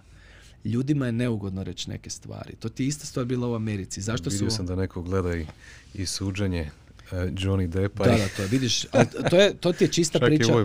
to je čista priča voajerizma, ne, neću ga imenovat. Znači, to ti je čista priča voajerizma. Ne? I recimo kad pogledaš izbore u Americi, zašto su i toliko fulale sve ankete? Zato jer opet racionalno pokušavamo saznati informaciju. Hmm. Ljudi nisu htjeli reći da će glasati za Trumpa. mm Zašto? Ih. Zato jer mi je neugodno reći da će glasati za čovjeka koji kaže da žene treba zgrabiti za onu stvar i ne treba ih ništa pitati. China virus. I China virus je bio kasnije. ali, ali gledaj sad stvar. Ali kad ih pitaš što mislite, hoće li većina konzervativne Amerike glasati za Trumpa, onda kažu da, da, naravno da hoće. Ne? I tu u principu, kad ti izbori su možda najbolji primjer koji pokazuje. Ja mislim da je e, odluka na izborima jedna od najiracionalnijih odluka koje donosiš u životu. Jer je temeljena na tvojim uvjerenjima od djetinstva. I mm, mislim da jedan bihevralni stručnjak, ne mogu se kako se zove, je dao odlično objašnjenje. Veli. Ljudi nisu glasali za Trumpa zato jer misle da je uspješan biznismen, zato jer misle da je elokventan, zato jer misle da je republikanac ili demokrat ili šta god, ili kršćanin. Glasali su zbog plemenske plemenske privlačnosti, a to je da on mrzi iste ljude koji oni. I on ima moć da tu mržnju i na neki način pokaže. Izgradit ćemo zid. Niko vam više neće uzimati poslove. Mi mrzimo iste ljude. I to je takozvani in-group bias. U bilo kojoj situaciji, ako podijeliš ljude na dvije grupe, sad doslovno u ovoj prostoriji se mi podijelimo na dvije grupe. Automatski grupa o kojoj sam ja iako smo se vidjeli danas prvi put, mi ćemo se favorizirati međusobno. Nemo ništa zajedničko. Samo je neko rekao, vi ste lijeva grupa, vi ste desna. I to se zove in-group bias. Mi još imamo u sebi taj plemenski instinkt. U krdu možda i smrdi, ali je toplo. i uvijek se držiš krda. Čovjek ne voli biti otok, ne voli biti izoliran. To je noćna mora za bilo koju osobu, čak i za nas introverte. Sebe smatraš introvertom? Ne, ja znam da jesam. Jesi. Šta je to Bader-Meinhof fenomenon? Da. To je ono da sad pokušavamo srušiti mit, budući da mi sad pričamo o Trumpu ili nešto, hoće li nam sutra iskočiti reklama za Trumpa. Znači, jedan od najvećih grešaka koje ljudi rade, a naravno da su mediji iskoristili tu priču. Prekraću te prekinuti. Da li je to možda isto kao i drugačiji naziv Reticulate Activating System? Je li to to? E, ja nisam čuo za taj izraz, tako da ti ne mogu potvrditi. Ono, kupit ću Škodu, recimo, Superbi, sad ja stalno vidim Škode super. To je definicija, definitivno to. A sad, je li taj naziv, to ne znam. Znači, mi koristimo, da, mi koristimo Bader-Meinhof fenomen. To je najčešća tema koju su mediji volili obrađivati. Prisluškuju li velike kompanije naše telefone. Ja sam danas pričao o čokoladi, sutra mi je skočila reklama za tu čokoladu. Ajde joj, aj kad završiš ovo, to me zanima. Da, Molim te, znači, da, li, da li nas mogu prisluški? Pa koliko ja znam, znači ulazimo u sferu koja nisam doma, ali ja sam čitao e, izjave ljudi koji se nešto razumiju to, koji kažu da, mogu nas prisluškivati, ali realno stvarno nemaju potrebu. Ti daješ toliko dnevnih data pointova svim svojim aktivacijama koje radiš, da stvarno nema potrebe da još neko sluša tvoje dnevno blebetanje, moje dnevno znači, blebetanje. Ne znam da li je bila slučajnost, ali više puta mi se to u životu desilo. Da ja bi ti... Čak, čak sjedim u prostoriji s nekim poznanicima, znači nisu to ljudi s kojima provodim svakodnevno ovaj vrijeme. Pričamo o nekoj temi, otvorim Instagram poslije toga, Evo, evo je reklama već. Ali vodiš računa da do tog trenutka... Ali niko nije googlao ništa Da, da, da, ali vodiš računa da do tog trenutka tvoj moz, tvoje mozgu nikad nije skrenuta pažnja na to. Znači ti kažeš škoda. Proveo si zadnje 3-4 mjeseca i nikad nisi rekao, e, ajmo pričati o škodi. Tvoj mozak nije nikad rekao, a, novi neuron. Škoda, idem zapisat. Ok, škoda, zapisat ću. To je Bader-Meinhof fenomen. Jednostavno u tom trenutku tvoj fokus postaje na to. Mislim, gle, ja sam pred godinu i pol uzeo... Mislim da sam vidio možda reklamu i, i koji dan prije, ali... Je, ali ne samo to. Data pointovi koje ti daješ jednostavno daju mogućnost da te se poveže sa bilo kojim brendom. Znači, ja ne mogu se životom zaklet da ne postoji neka velika teorija iza, ali kažem ti, mozak ne voli nesigurnost i zato smo mi našli najlakše objašnjenje, oni nas prisluškuju. Ali ajmo realno razmišljati.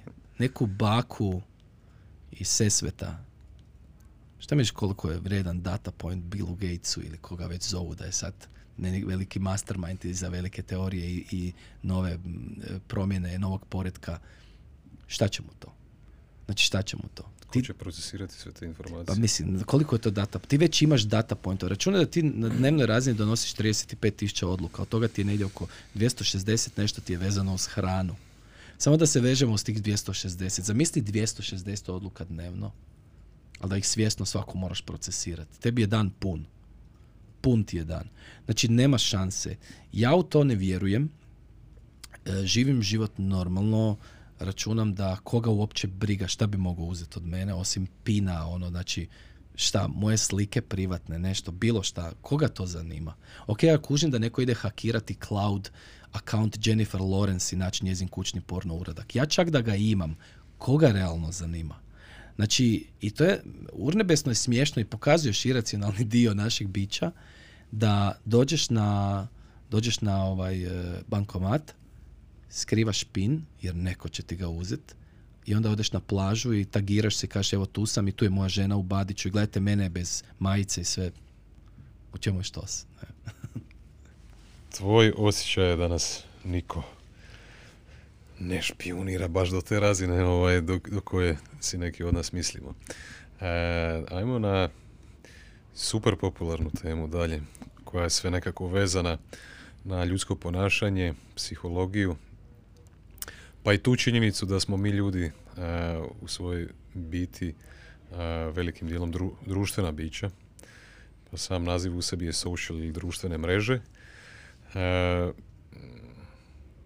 kako ti gledaš na čitav taj svijet, sigurno je dio, dio tvog posla i na, i na tu nekakvu najčešću rečenicu ono da smo mi da su te društvene mreže uništile nas i naš e, društveni život, da to više nije isto i tako dalje, pa ćemo malo se pozabaviti tim nekim ovaj, pitanjima društvenih mreža i zanimljivostima.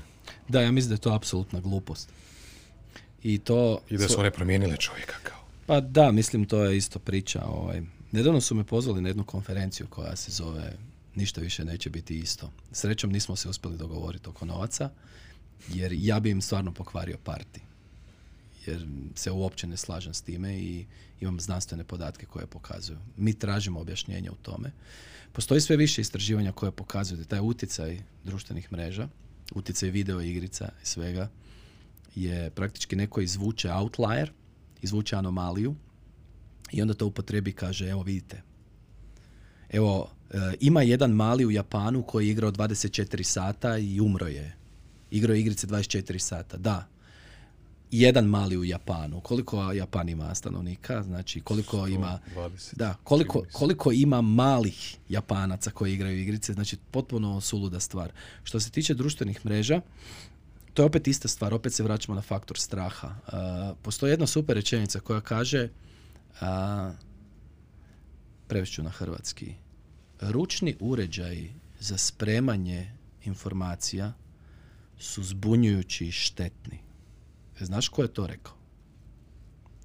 Ali znaš na šta je mislio? Šta je ručni uređaj? Ručni uređaj za spremanje informacija su zbunjujući i štetni. Šta ti prvo pada na pamet? Onaj diktafon.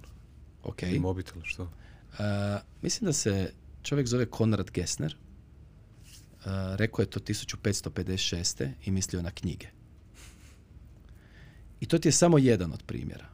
Ti ako danas pogledaš, najčešće ono što bude vijest je gledajte kako ljudi izgledaju dok su na mobilnim uređajima i onda vidiš svi su ovako.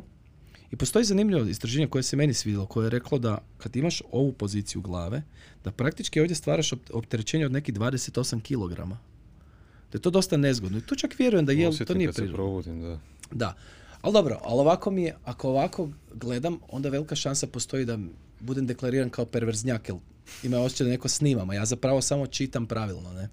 Ali, recimo, ja na predavanjima najčešće pokazujem sliku pune podzemne željeznice, vagona podzemne željeznice u Japanu gdje su svi ovako na mobitelima i onda samo prebacim na idući slajd na kojem pokazujem tamo ne znam kojih 60-ih, 50-ih gdje hrpa ljudi čeka vlak ili nešto i čitaju novine. Ista priča.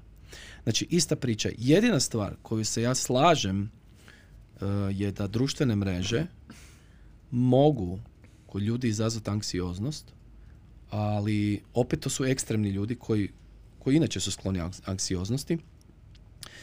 I to ne mislim da je to razlog koji se najčešće navodi, a to je razlog da ne znam, mi se uspoređujemo s drugima pa vidim da neko ima lajkova pa onda ja nemam lajkova i onda me to deprimira i sad ćemo maknuti lajkove ti ako pogledaš bilo koju osobu kad ti daš sliku s nekog partija, ako je osoba bila na tom partiju, stavi eye tracking naočale, znaš što će prvo gledati? Sebe. Mhm. Nakon toga će gledati osobu do sebe da vidi kako izgleda kraj te osobe. I tu je ovaj super priča, jedan put sam, ovaj, e, radili smo još u mojoj bivšoj firmi, radili smo eventi i Željko Pervan je bio ovaj, nastupo i onda ovaj, i bila jedna firma koja ima jako puno ženskih zaposlenica, znači imaju ono poslovnice i to. I onda on, on kaže, Jeste primijetili da svaka žena ima prijateljicu koja je mrvicu ružnija od nje? I ovdje su sve se okrenuli ono, da vide, znači odmah su gledali referencu. Vrlo dobar trik zapravo, iako vjerojatno nema nikakve ovaj, znanstvene temelje. Ne? I sad, e, zašto to sve pričam? E, teorija je da zbog tih lajkova su ljudi anksijozni. Teorija koju ja zagovaram je da su ljudi anksiozni zbog nečega što se u psihologiji zove Zeigarnik efekt. Zeigarnik efekt kaže da mozak ne voli nedovršene stvari. Ako ja sad počnem pjevat Zeko i Potočić, ti ćeš poludi do kraja dana, ali će ti ostati u glavi. Jedini način da ga izbaciš iz glave je da ga otpjevaš do kraja. Jer mozak voli da se završi. I kako to ima veze s društvenim mrežama? Razmisli dok si prije čitao novine.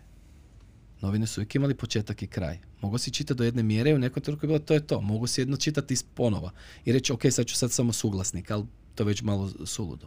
Kod društvenih mreža ti scrollaš, scrollaš, scrollaš, scrollaš i dolazi dalje i dolazi dalje. To se zove infinite scroll.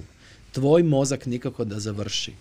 I cijelo vrijeme imaš osjećaj, a daj još jednu samo da vidim, možda sam propustio bitnu informaciju. Sve Da. sam pročitao. E, A nemoguće A tu ti je problem, da, i to je problem. Ja mislim da zbog toga su ljudi anksiozni više. Recimo, meni mreža koja je najugodnija zapravo za korištenje, iako ju ne volim, pratim ju praktički samo zbog Mogu znanosti. pogoditi? Koja? Twitter? Tako je. Ok. Ili ima kronološki. Ok. Ima kronološki. Ja znam kad sam završio, kad sam došao do tweeta kojeg sam vidio jučer. Mhm. I to je genijalna stvar. Instagram je napravio dobru stvar, ali sad je počeo isto ubaci, Da, imaš mogućnost kronološki pratiti. Sad, Tako je. Tebe sam čuo neki dan kako pričaš o tome, pa sam si ja počeo tako. Da, meni je to genijalno. Znači, je latest tweets. Je, Stavi je. gore upale latest tweets. Možeš i na je to. Instagramu sad isto E, a na. Instagramu ima ono gdje ti napiše you're all caught up. I onda ti se kvačica E, pojavi. Ali sve jedno između ti ubacuju reklame, ti moraš doći do te kvačice. Ja točno osjetim olakšanje kad mi se pojavi ta kvačica, kaže ok, dosta mi je sad Instagrama, idemo dalje. Ne? I to su stvari koje, kad bi samo uveli to, da praktički se zna Znači da nas puste da možemo vratiti svoj newsfeed i gledati ga kronološki, mislim da bi puno više praktički oni imali uh, sretnih korisnika.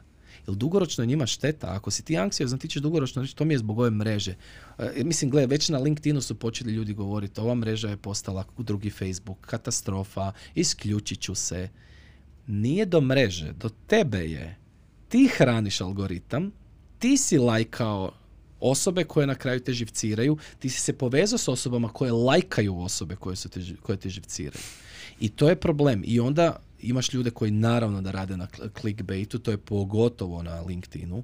To najviše će- ćeš vidjeti ljude koji kod svakog posta imaju potrebu na kraju postaviti pitanje. E, recite mi što vi mislite u komentarima. Ok, to nisi rekao si znati željan, nego samo želiš si dignuti rič. I tu mislim da ni jedna od tih mreža neće se vratiti da bude prirodno dobra organski dok ne ukradu algoritam TikToka. TikTok ima najbolji algoritam na svijetu i najgenijalnija stvar koju sam ja vidio, jer je praktički je temeljen na market researchu. Praktički imaš kontrolnu grupu. Znači ti pogledaj, ako otvoriš TikTok, znači ti kao prvo ne moraš nikog pratiti. Znači ne moraš nikog pratiti. Ti kad dođeš na homepage, počinješ swajpat vide, oni gledaju koliko dugo si ostao unutra, jel si ga gledao ponovno i algoritam prati. I ok, to rade i druge mreže, ali šta je posebno kod TikToka? TikTok ti neće servirati samo najbolji sadržaj po mišljenju drugih, nego će ti na osnovu tema koje pratiš staviti nešto novo. Reći, evo danas se pojavio Vinko, ti voliš nogomet, on je stavio nešto o nogometu, idemo na kontrolnu grupu pustiti to i vidjeti hoće li se to primiti. Ako se primi, dobro. I meni se nekad znao pojaviti da vidim video kažem, ima 50 lajkova, ima jedva ono 100 pregleda, kako sam ja to vidio, ne? A inače će mi iskočiti, ne znam, Gary Vaynerchuk, Joe Rogan, Jordan Peterson, n- nogomet, jel sam pratio sad možda Champions League ili nešto. Izbaci samo zato jer svakome daje jednaku šansu. A ti na LinkedInu već sad imaš ovi neki clickbaiteri koji su ono svaki dan life struggle. Znaš, ono svaki dan objavi status. Evo sad u zadnje vrijeme je jedan novinar je počeo jako puno pisati o employer brandingu i zašto se plaće trebaju povećati, da sve, svi u firmi trebaju imati udjel u profitu. Naravno, pogodio je žicu. Ljudi su rekli, da, da, da, ja moram imati dio. Zašto bi direktor imao deset puta veću plaću od mene? Dobio hrpu lajkova, vidio da mu to prolazi i počeo i dalje pisati o tome. Ja ga ne pratim, on ne prati mene, ali ljudi koji prate mene lajkaju njegove statuse. I sad mi na se počeo pojavljivati u feedu. Ja sad imam opciju ili biti mazohista, ko što inače jesam i pusti da to pratim jer se bavim ljudskim ponašanjem, pa moram pratiti sve, i lijevi i desni spektar, ili ga mutat. Mutat njega ili osobu koja lajka.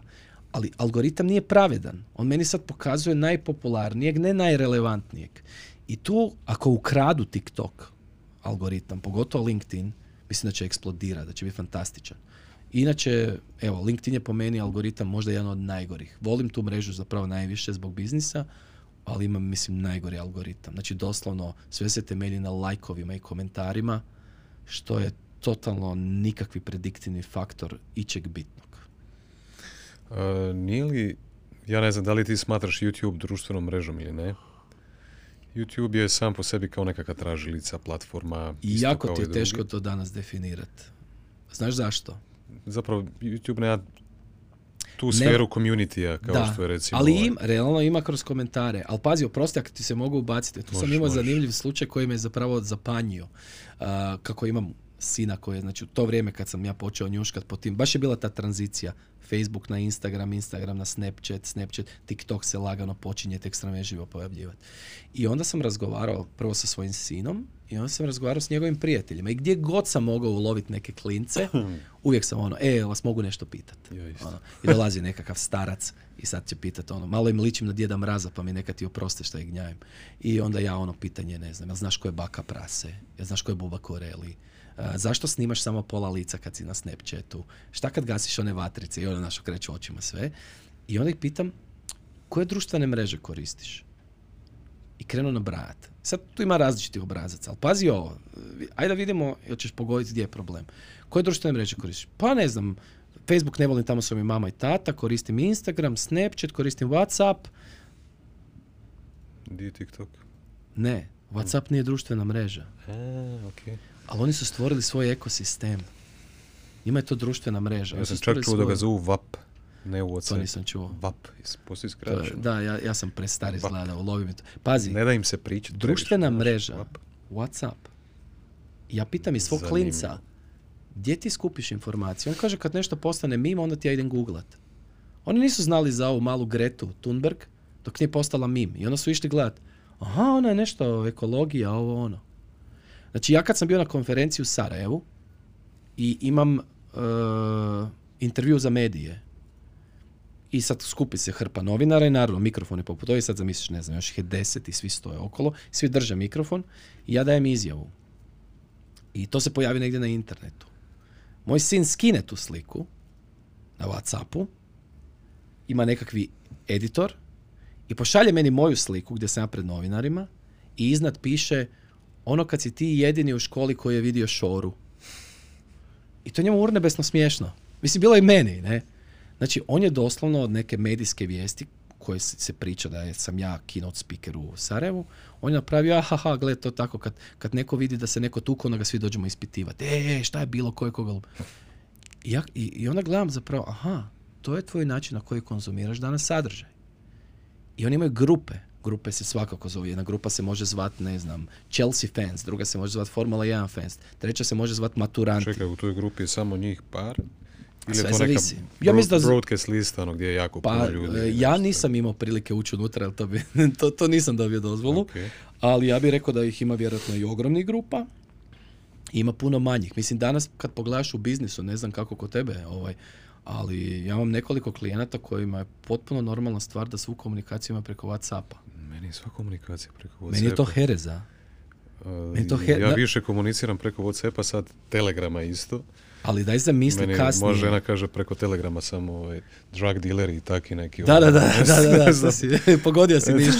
Ali, ali, da, da, ta- tamo je vrlo zanimljiva tema. Da, uvijek. Da, da, da, ne, da. ali evo, meni je to, ja kad sam prvi put to vidio, ja sam rekao, ok, ali zašto ne idemo na stari dobri mail?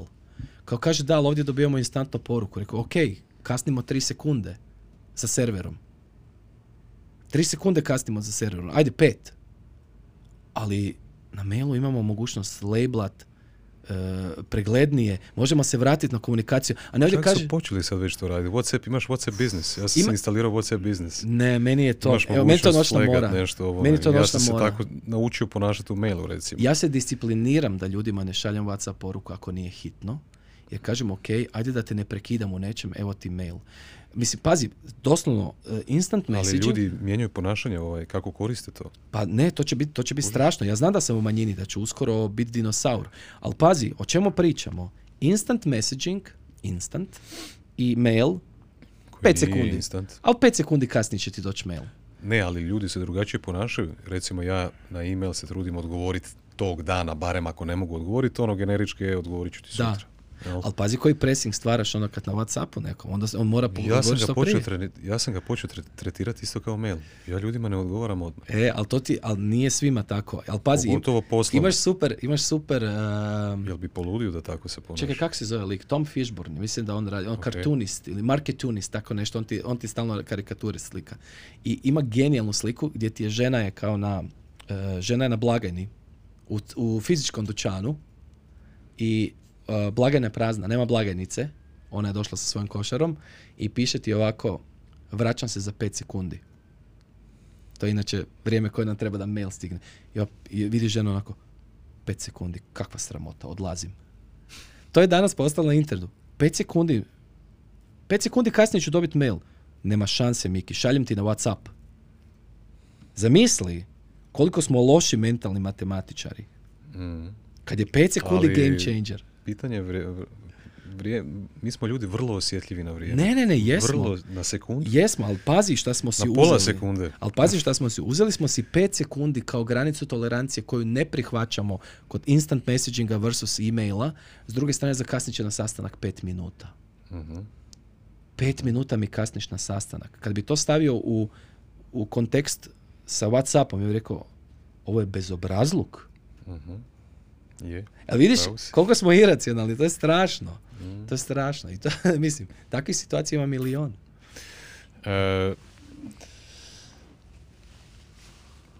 što se tiče tih, ajmo, ajmo dalje nastavak na, Mhm. na društvene mreže. E, koliko sam shvatio kroz, kroz e, neuromarketing recimo, kreativa je bitna, jel tako? Da. Kod, kod kontenta, jel tako? Puno ljudi danas na, na, na internetu objavljuje nekakav sadržaj i kreativa je bitna. E, ja sam pročitao knjigu i često slušam nekakve intervjue i, i govore od jednog čovjeka koji se zove Brandon Kane, ne znam jesi ikad čuo za njega. Ne. On je napisao knjigu uh, One Million Followers in 30 Days. Mhm. I on je zapravo, rekord je njegov bilo u 14 dana je uspio dobiti milijun followera. Mhm. E, I kako on radi? Znači, on ne vjeruje kreativi unaprijed i sad će uložiti sve novce u tu kreativu. Nego to je nevjerovatno puno testiranja. A on e, za testiranje koristi platforme kao što su Facebook oglasi, Google oglasi ili tako dalje. Mhm. I onda on doslovce ima milijardu iteracija kontenta. Isti video sa ovim coverom, sa ovim naslovom, e, ovom bojom, ovako, onako. I sad od jednog videa on napravi recimo 10 iteracija, od drugog i- videa napravi 10 iteracija. I on ima stotine iteracija koje paralelno testira. Znači to nije ono A, B test, imaš dva, nego stotine Mhm. i stalno on zapravo kaže da je najbolji uh, alat za market research je zapravo su ti te platforme za, za oglas. Da. One ti govore šta, Imaš kako ljudi, panel. kako ljudi reagiraju. Da. To možeš dobiti ono za, on kaže doslovce ono, stave par dolara u svaku iteraciju. Mhm. I ti čak i u tom malom, recimo da staviš 5 do 10 dolara dnevno, ti možeš vidjeti u, tom, u ta 24 sata ako si ih paralelno istestirao, sad tu ima naravno varijacije i demografi, demografija, stariji, mlađi, ovo, ono, ali prvo ostavljaš ugrubo i onda, onda, onda gledaš dalje šta se događa. Mhm. I na taj način, mislim, on je radio sa ogromnim brendovima, radio u, u Hollywoodu sa velikim pro- producentskim kućama koji rade ozbiljne filmove sa ozbiljnim budžetima u stotinama, stotinama milijuna dolara i tako dalje. I on kaže da je to zapravo najbolji put. Zapravo i učiš o svojoj publici, učiš i o svom brendu i kako on funkcionira s publikom i onda zapravo ti onog pobjednika u njega uložiš više novaca, više vremena, energije i tako. Jel? Mhm. Jel slično vi radite na taj način? Da, s time da vodi računa uh, da priča nije skroz crno-bijela. Ta tehnika koju je on koristio je koristio Trump. Ja ne znam koliko je Trump imao miliona oglasa. Mislim da je čak bila uspeh Brad Pascal ili Pascal kad je bio na danima komunikacija, znači čovjek koji je vodio digitalnu kampanju uh, Donalda Trumpa. Mislim da je čak rekao, ali evo, nemoj me držati za riječ. Mislim da je on rekao da je Hillary imala oko 3 miliona oglasa, da su oni imali 48 miliona. Tako nešto. Ali evo, nemoj me držati za riječ. Uglavnom bilo je, i ono što je zapravo rekao je, ja ne pokušavam napraviti savršeni oglas, nego puno dobrih oglasa. I svaki ima svoju poruku. E sad to je jedan dio. Znači jedan dio, jedan dio priče. Drugi dio priče. Znači, e, knjiga se zove e, do milion followera u 30 dana. Da. Pazi, znaš koga je pobjedio? Bez ikakvih problema. Jaje. Jesi vidio jaje? Kad, kad je neko, ne znam ko je to, i objavili su ko stoji iza toga, kad je objavio sliku jajeta, sirovog jajeta, i rekao je, ajmo napraviti da ovo jaje ima više ovaj, followera nego Kylie Jenner. Mislim da u 24 sata je jaje razvalilo. I onda ti je Kylie Jenner napravila video u kojoj uzima sirovo jaje ovako ga razbije na pod. Super je vratila priču. Znači, zašto to pričam? kontekst i storytelling je užasno bitan. Ako gledaš istraživanje kolika je kontribucija kreative u prodaji, imaš istraživanje 2019. Nilsen Katalina. Možda uvijek fulam za 1 ili 2%, ali to će biti maksimalno koliko ću fulat. 46% ti je kreativa, 19% ti je reach, znači koliko ćeš platiti da dosegneš, da dobaciš, 11% ti je brand equity, snaga tvog brenda. Znači, de, i ovo sve drugo ti je 2%, 3%, nešto sitno. 46% ti je kreativa. Zašto? Jer cijeli marketing počiva na psihološkom efektu koji se zove von Restorff efekt. Mozak najbolje pamti stvari koje se ističu. Ako ti ja sad uh, dam listu od deset riječi, između njih samo jedan broj, poslije ćeš se najčešće sjećati broja, jer se on je bio jedini broj. I tako u marketingu. I tu je problem koji marketing ima godinama i ne želi ga priznat. I uvijek je argument, ali dobili smo nagradu. Ali tu nagradu ste si dali sami. Dao vam je žiri sastavljen od vaših kolega. Ako krenemo i od kanskog glava i naše nagrade, te nagrade nisu dali kupci. To nije nagrada publike. To je nagrada vaših kolega.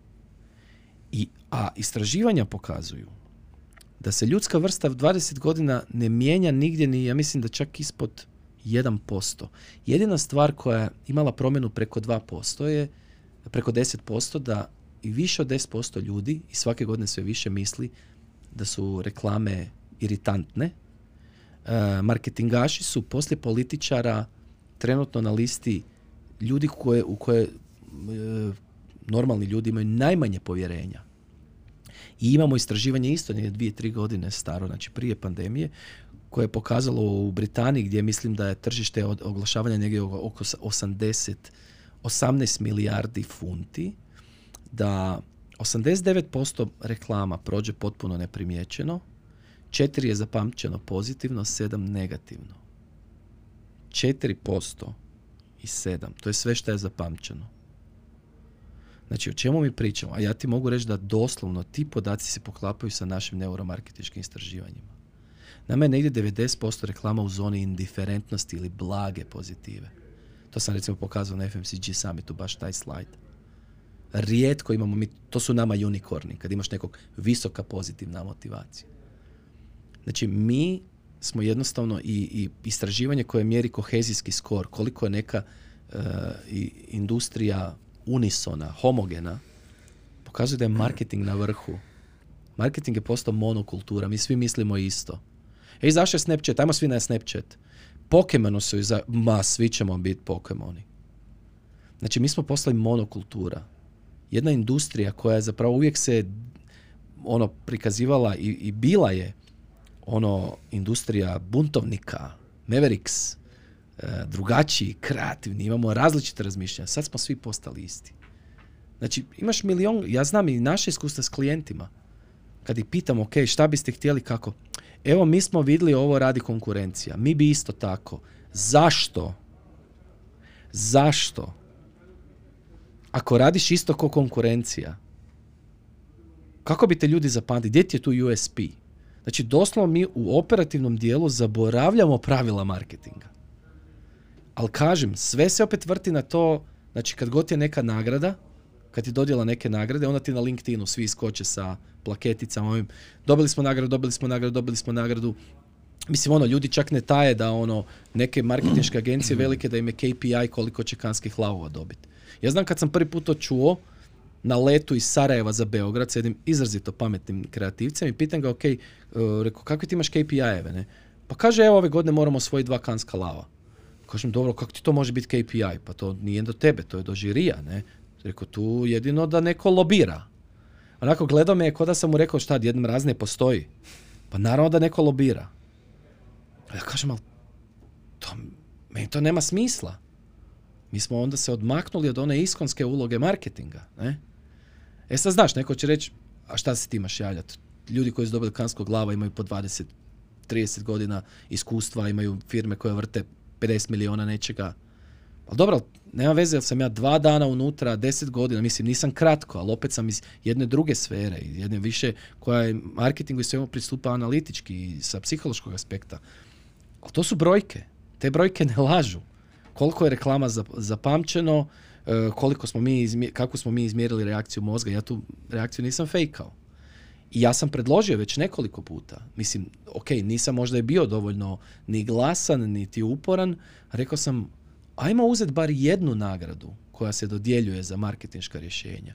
Za outdoor plakate, za bilo što, za, za digitalnu, za objave na društvenim mrežama.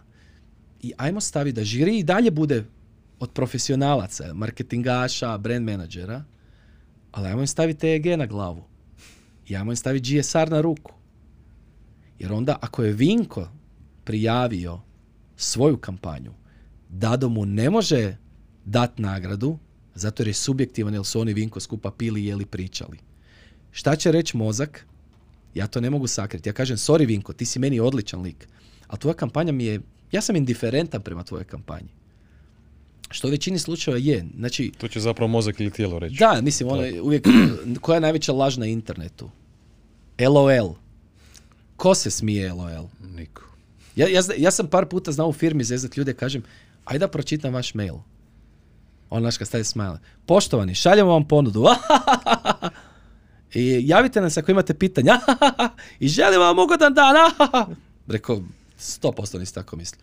Evo ti ponuda, ako imaš pitanje, javi se, ugodan dan, send. Uskličnik. Uskličnik, da. Ali znači, ono, najveća laž interneta. LOL. Tako da, mislim kad bismo išli mjeriti podsvjesnu reakciju, e to bi bilo zanimljivo. mm Mi smo to htjeli napraviti sa pjesmama. Znači, poslali smo ponudu jednom radiju, gdje je teorija bila, i s time da nismo poslali bez veze, znači ono, idemo sad maltretirati vas, nego ja sam osobno nazvao radio, osobu koja je tamo bila zadužena za taj dio, dobar dan, dobar dan, ja sam taj i taj, mi se bavimo time i time. Imamo jedan prijedlog suradnje. Ne bi vas htjeli spamat, zovem vas da pitam za dopuštenje da vam pošaljem mail. Ja mislim da kulturnije ne može biti. Pa može, pošaljite. Pošaljemo ponudu u kojoj kažemo, ok, idemo napraviti prvu podsvjesnu top listu na svijetu. I objašnjenje ide, znači, cijelog, cijelom dokumentu kako bi to izgledalo. Znači, u čemu je štos? Ti možda mene pitaš ono, šta voliš slušati? Ja kažem cepeline.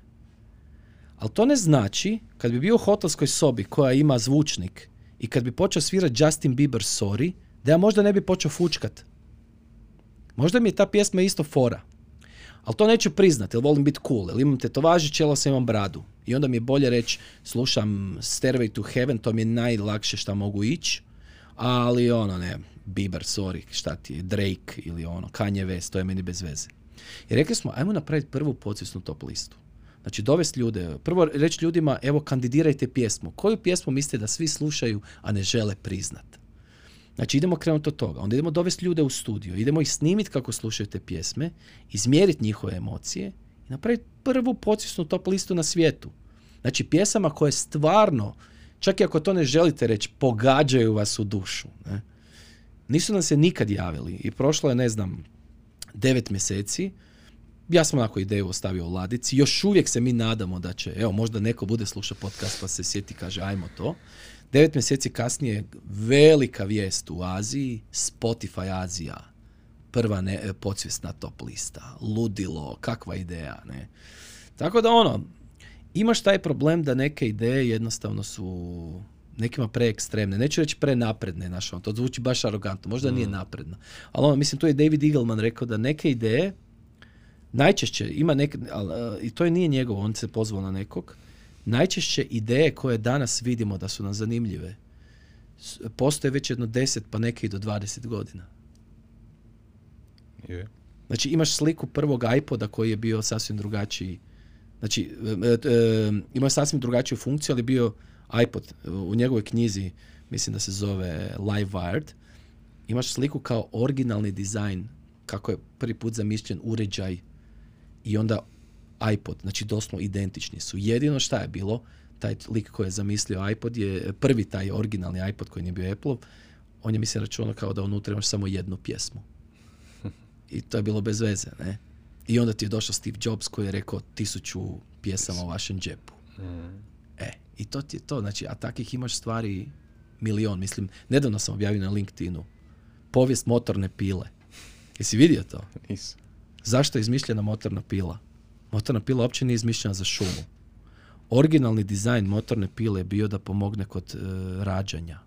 Grozno. Ima čak i naziv, ne znam ga na pamet, kako se zove taj postupak. Su žene imale problema, znači se rađa. Bio sam E, prisutan. ok, poroda. čestitam i ne hvala. O, ja nisam. Ovaj, znači, motorna pila, dizajn nije bio za, za piljenje drveća u to vrijeme, nego za pomoć kod poroda. Puno mi je sad i Sad si scena da, da, makni se puno od mi je toga. slike u glavi. Očisti to od glave, da, nemoj. E, tvoj citat. Mhm. Ne gledajte društvene mreže kao marketinški, već kao komunikacijski kanal. Ne servirajte fanovima sadržaj koji ni sami ne bi lajkali. Mjerite sve što radite i ne pišite sadržaj stihijski. Više Mhm. budite ljudi, a manje prodavači. Da. Još uvijek stojim kod toga. svega. Još uvijek stojiš kod toga. Da, da, apsolutno. Ili ja se uhvatim, recimo, meni je ovo novost u životu da stvaram nekakav sadržaj. Jel? Mhm. I uhvatim se i sad, evo, mogu reći prije nego što završimo podcast, reći ću ti kad budemo završavali, ovo mi je jedan od najboljih razgovora koji sam imao do sad, Hvala ti. ovaj, za, dok, dok radim Lud podcast.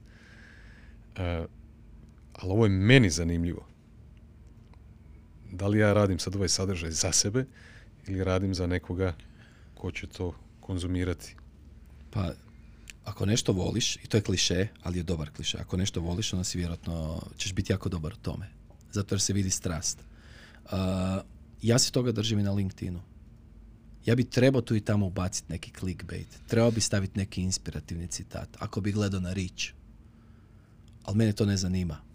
Meni najveći kompliment koji sam nedavno dobio, neko me je bio tagirao i nešto su pisali i neko je napisao super su mi teme, inspiracija mi je Dalibor Šumiga, tralala.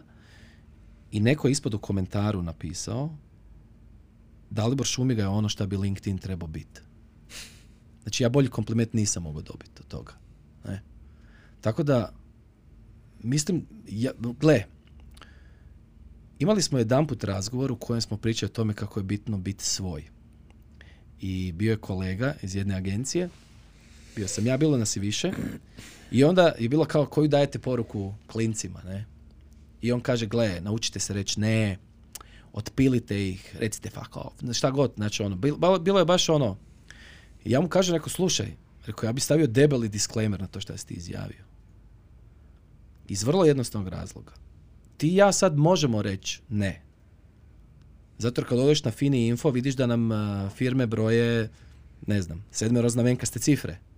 Ili čak možda osmero znamenkaste. Ali kad smo krenuli, jel si rekao ne? Ja sigurno nisam.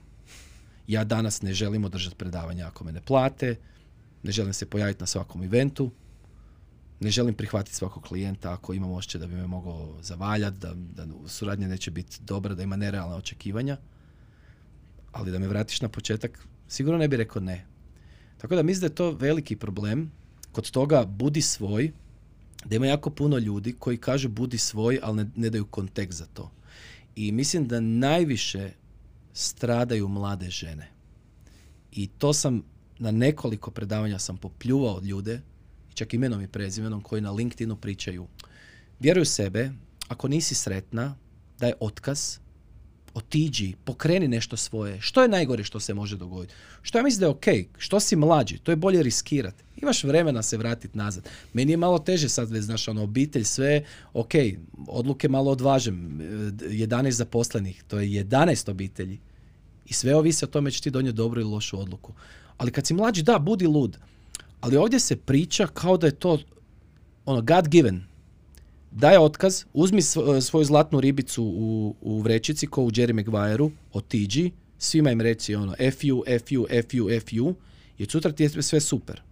I to kad sam držao predavanje za studente u Splitu, onda sam im rekao, kogod vam se popne na stage i pričamo o uspjehu, pitajte ga prvo je li on ili ona uspješan i onda ga pitajte kako to mjeri. U biznisu postoji samo jedna metrika i to je mighty dolar ili mighty euro, mighty kuna. To što ti kažeš, ja sam sretan, jer recimo ja mogu reći, ja sam sretan jer vikendom sa svojim djetetom odem igrati tenis, svake godine odemo na Formulu 1, pratimo skupa taj sport, ja sam sretan, to mi niko ne može platiti. To je tvoj osobni uspjeh. Poslovni uspjeh se isključivo mjeri financijskim rezultatom. Ne postoji uprava na svijetu koja je došla svojem menadžeru i rekla je, ok, vidimo da ste pali za 30 milijuna eura, ali ste nam rekli da naši kupci koji jesu s nama da kažu da ste baš vi jedna divna grupa ljudi. Nastavite samo. To ti niko neće reći. Znači, o čemu pričamo? A tu imaš cure koje drže sad znači nekakvi personal branding i to edukacije, hvale se od, e, na LinkedInu, pozivaju druge mlade cure koje već imaju hendikep na neki način da se moraju boriti sa svim tim testosteronom oko sebe i kažem samo kreni. Pa šta bude? Ok, kad si mlada i u redu, i ja sam isto za to riskira, ja bih puno više riskirao sada da se mogu vratiti nazad. Ali vodi računa da taj pa šta bude, bi mogao biti nezgodan. Možda nećeš imati mjesecima za platiti račune, nećeš imati za ured, nećeš imati nijednog klijenta, bit ćeš bez plaće, prijatelji će ti okretati leđa, ali će imati osjećaj da više nisi uspješna. Ajde daj mi te stvari reci. Svi pričaju o Marku Zuckerbergu i da je težak 30 milijardi ili koliko.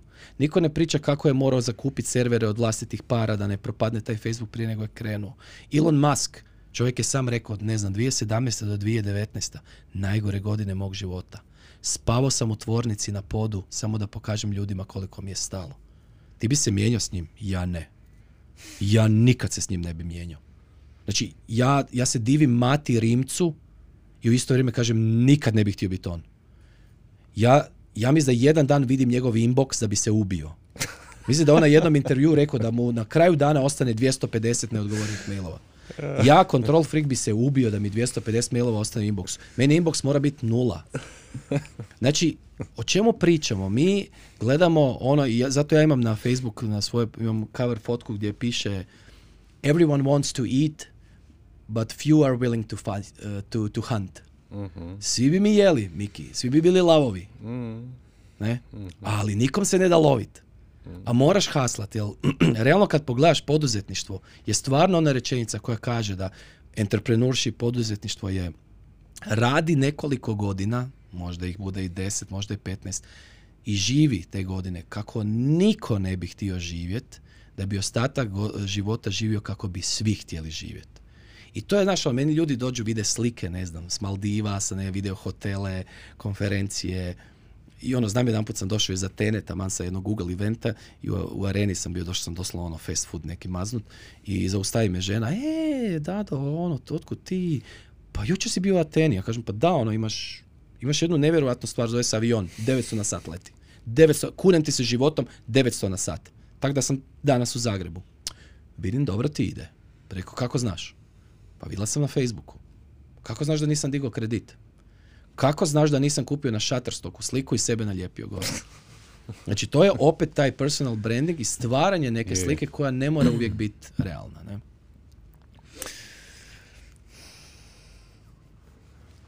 Prvo pitanje koje sam te htio pitati, a pitat ću te na kraju, pa neki još visi u zraku. mm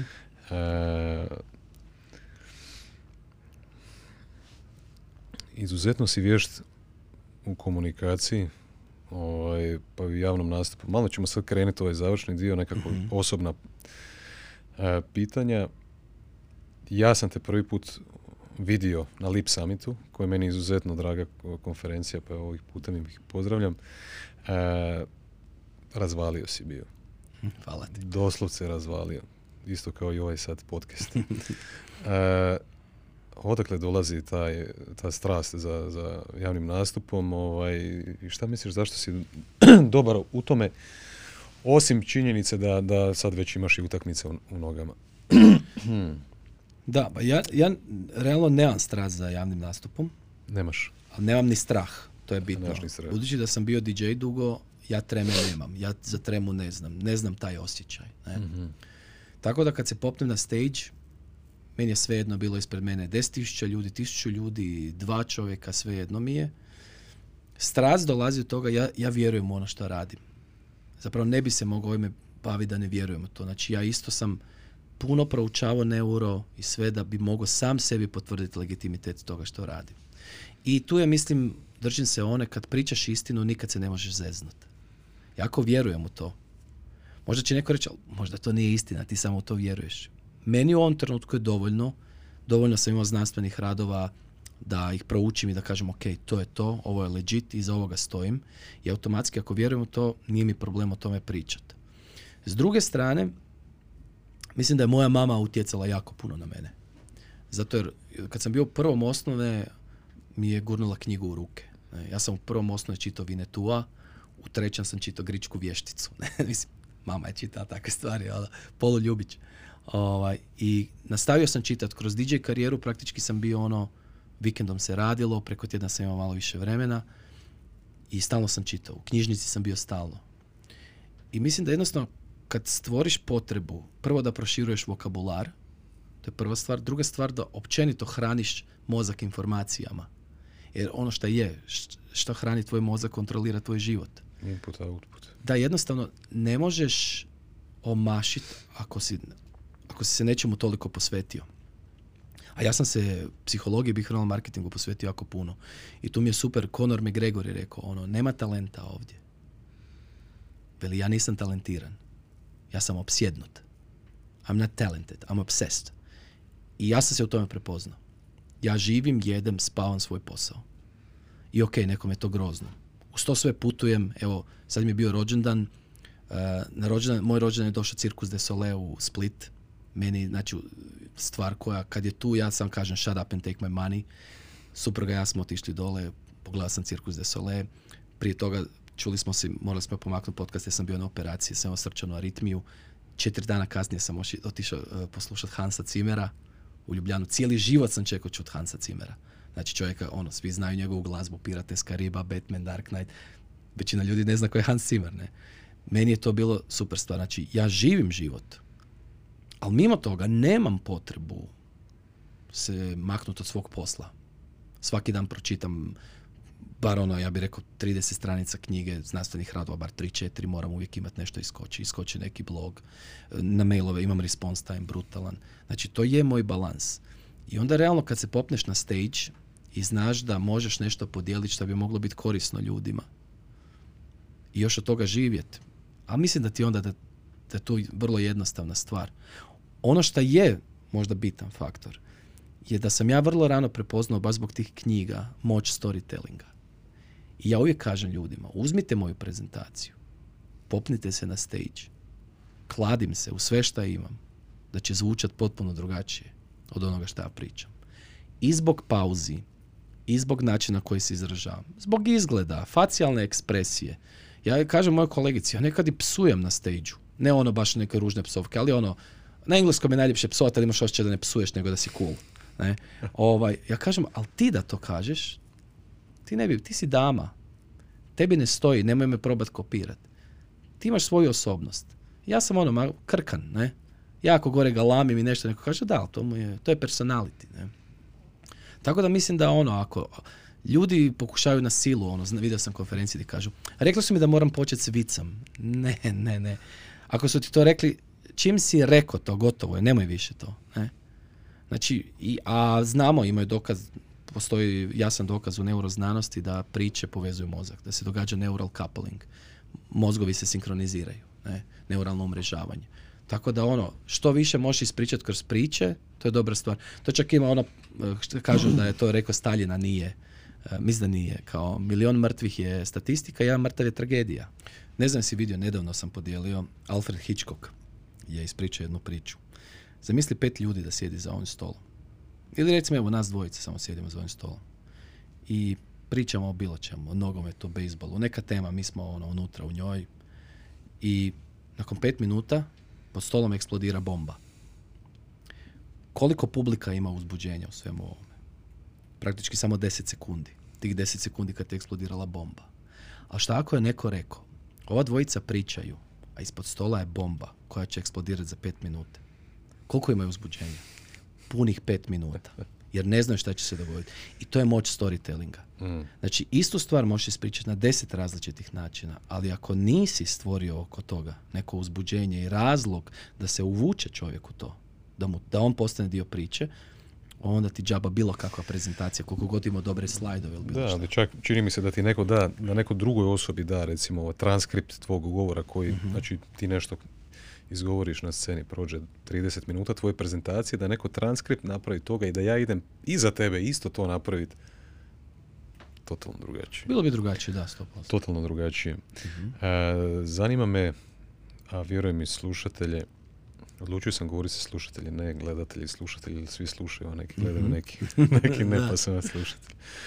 A, kako izgledaju tvoje dnevne rutine, jedan tvoj uobičajeni dan, koje su ti recimo rutine bitne, koje ti pomažu da, da budeš bolji iz dana u dan? Mhm. A ja sam tu užasno dosadan. Budim se oko 4-5, znači vrlo rano. Počinjem odmah s prvom rundom. Gađam prvu zonu u kojoj radimo, recimo Bliski istok, ako imamo tamo nešto. Uh, mailove rješavam. Ako nemam mailova, budući da se još nije probudilo pola tržišta, čitam ili znanstveni rad ili knjigu, radim bilješke. Ako pišem blog, pripremam to. Komuniciram s ljudima, sa svojim timom. Uh, klijenti. Često pišeš, sam ću te kratko Da, prekinuti. jako puno pišem i ono to mi je, zato sam i ono učio des prstiju da ne moram ni gledati to. Mhm. I ovaj, oko 1-2 mi se počinje spavat. Ja sam budan već 10 sati u punom pogonu i onda radim prvi power nap. Wow. I ja radim power napove bez budilice. Znači ja sam za 15 minuta ponovno aktivan i spreman, svjež ko rosa. Ne? I onda nekad ako je malo duži dan odradim još drugi power nap oko 6. Na večer ako imamo ovaj prilike, ako je sve ok, odem na tenis. Ako ne, onda u principu jako rano sam već u krevetu, tipa u 8, čitam, zaspim rano i onda se budim neki oko 12.1. Budan sam negdje do 3 i onda odspavam do 5 recimo. I to je, evo, u 90% slučajeva to je moj dan. Ne? Ovakav raspored spavanja još nisam čuo. Da, da, ali power napovi su čudo. Ja na kraju odspavam dobro. Ja kvalitetno spavam zapravo kad pogledaš. Nosio sam jedno vrijeme smartwatch ono da vidim to i Aha. imam dovoljno kvalitetnog sna. Super. Ovo uopće nije dosadno. da, da. Opet si nas prevario, ok. E, koje, bi, koje knjige, ovaj, recimo, ja u zadnje vrijeme iščitavam knjige. Ne, u- ne uvodim puno novih. jer Već sam puno toga prošao, pa recikliram, što je kod mene u životu popularno. Recikliranje. E, koje knjige iščitavaš često? Ili su možda neke knjige koje često nekome preporučaš zato što ih iščist- iščitavaš ti ih često? Više ne. Više ne. E, jednostavno ne mogu se vraćati nazad. Moram ići dalje. Ako sam čitao, da, da, ja imam, e, imao sam jedno vrijeme bilješke na Kindlu i sad sam potrošio cijeli tjedan i to je bilo užasno mučno. Sve sam bilješke sa Kindla prebacivao na Google Keep. Mhm.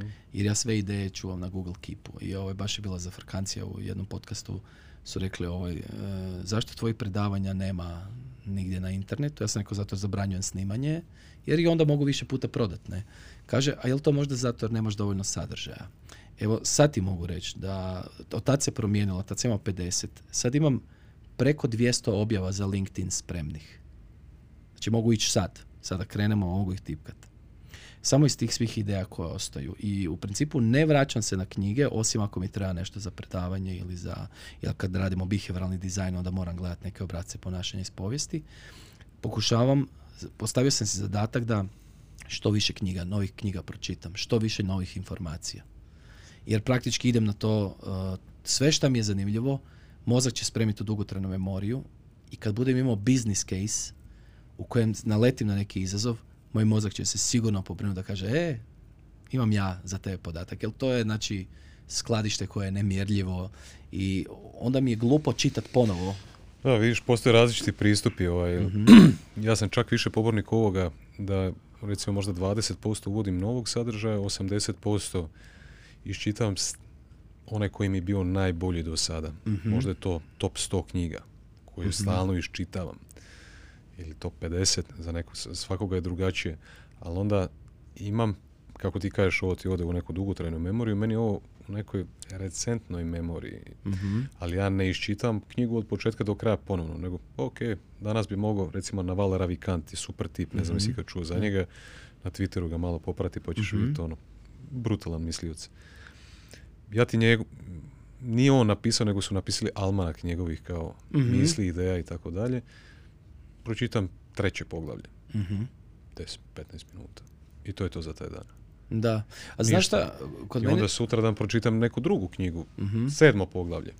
I tako je. Onda zapravo kroz dan sve što mi se događa zapravo na taj način kad, kad čitam i, i, i konzumiram informacije imam priliku primijeniti. Da, znaš šta ti je kod mene slučaj? Ja praktički cijeli dan primjenjujem stvari koje radimo, koje sam pročitao.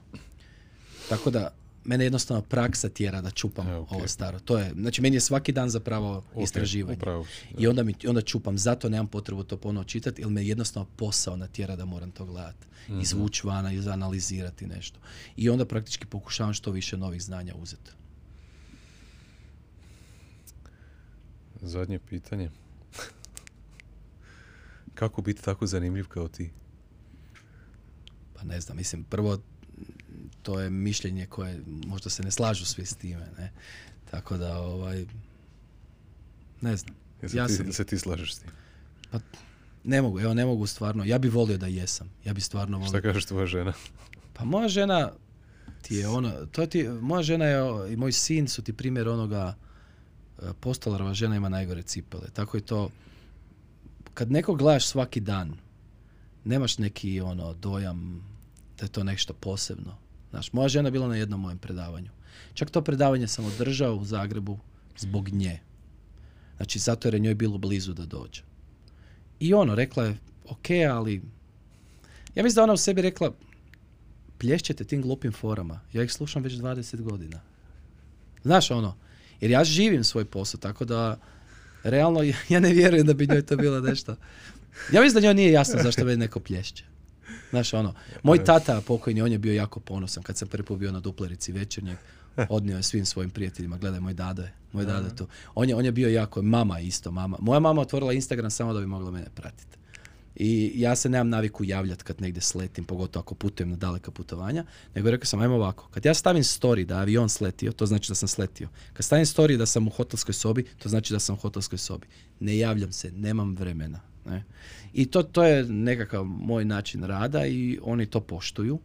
Ja zbog svoje obitelji radim, ali im uvijek kažem, nemojte me tu prekidati. Recimo, ono kad sam išao u, Be- u Beograd, ovaj, e, imamo pravilo u mojoj kući, ako se nešto, ne daj Bože, doma dogodi, nemojte mi to javiti ako ne mogu pomoć.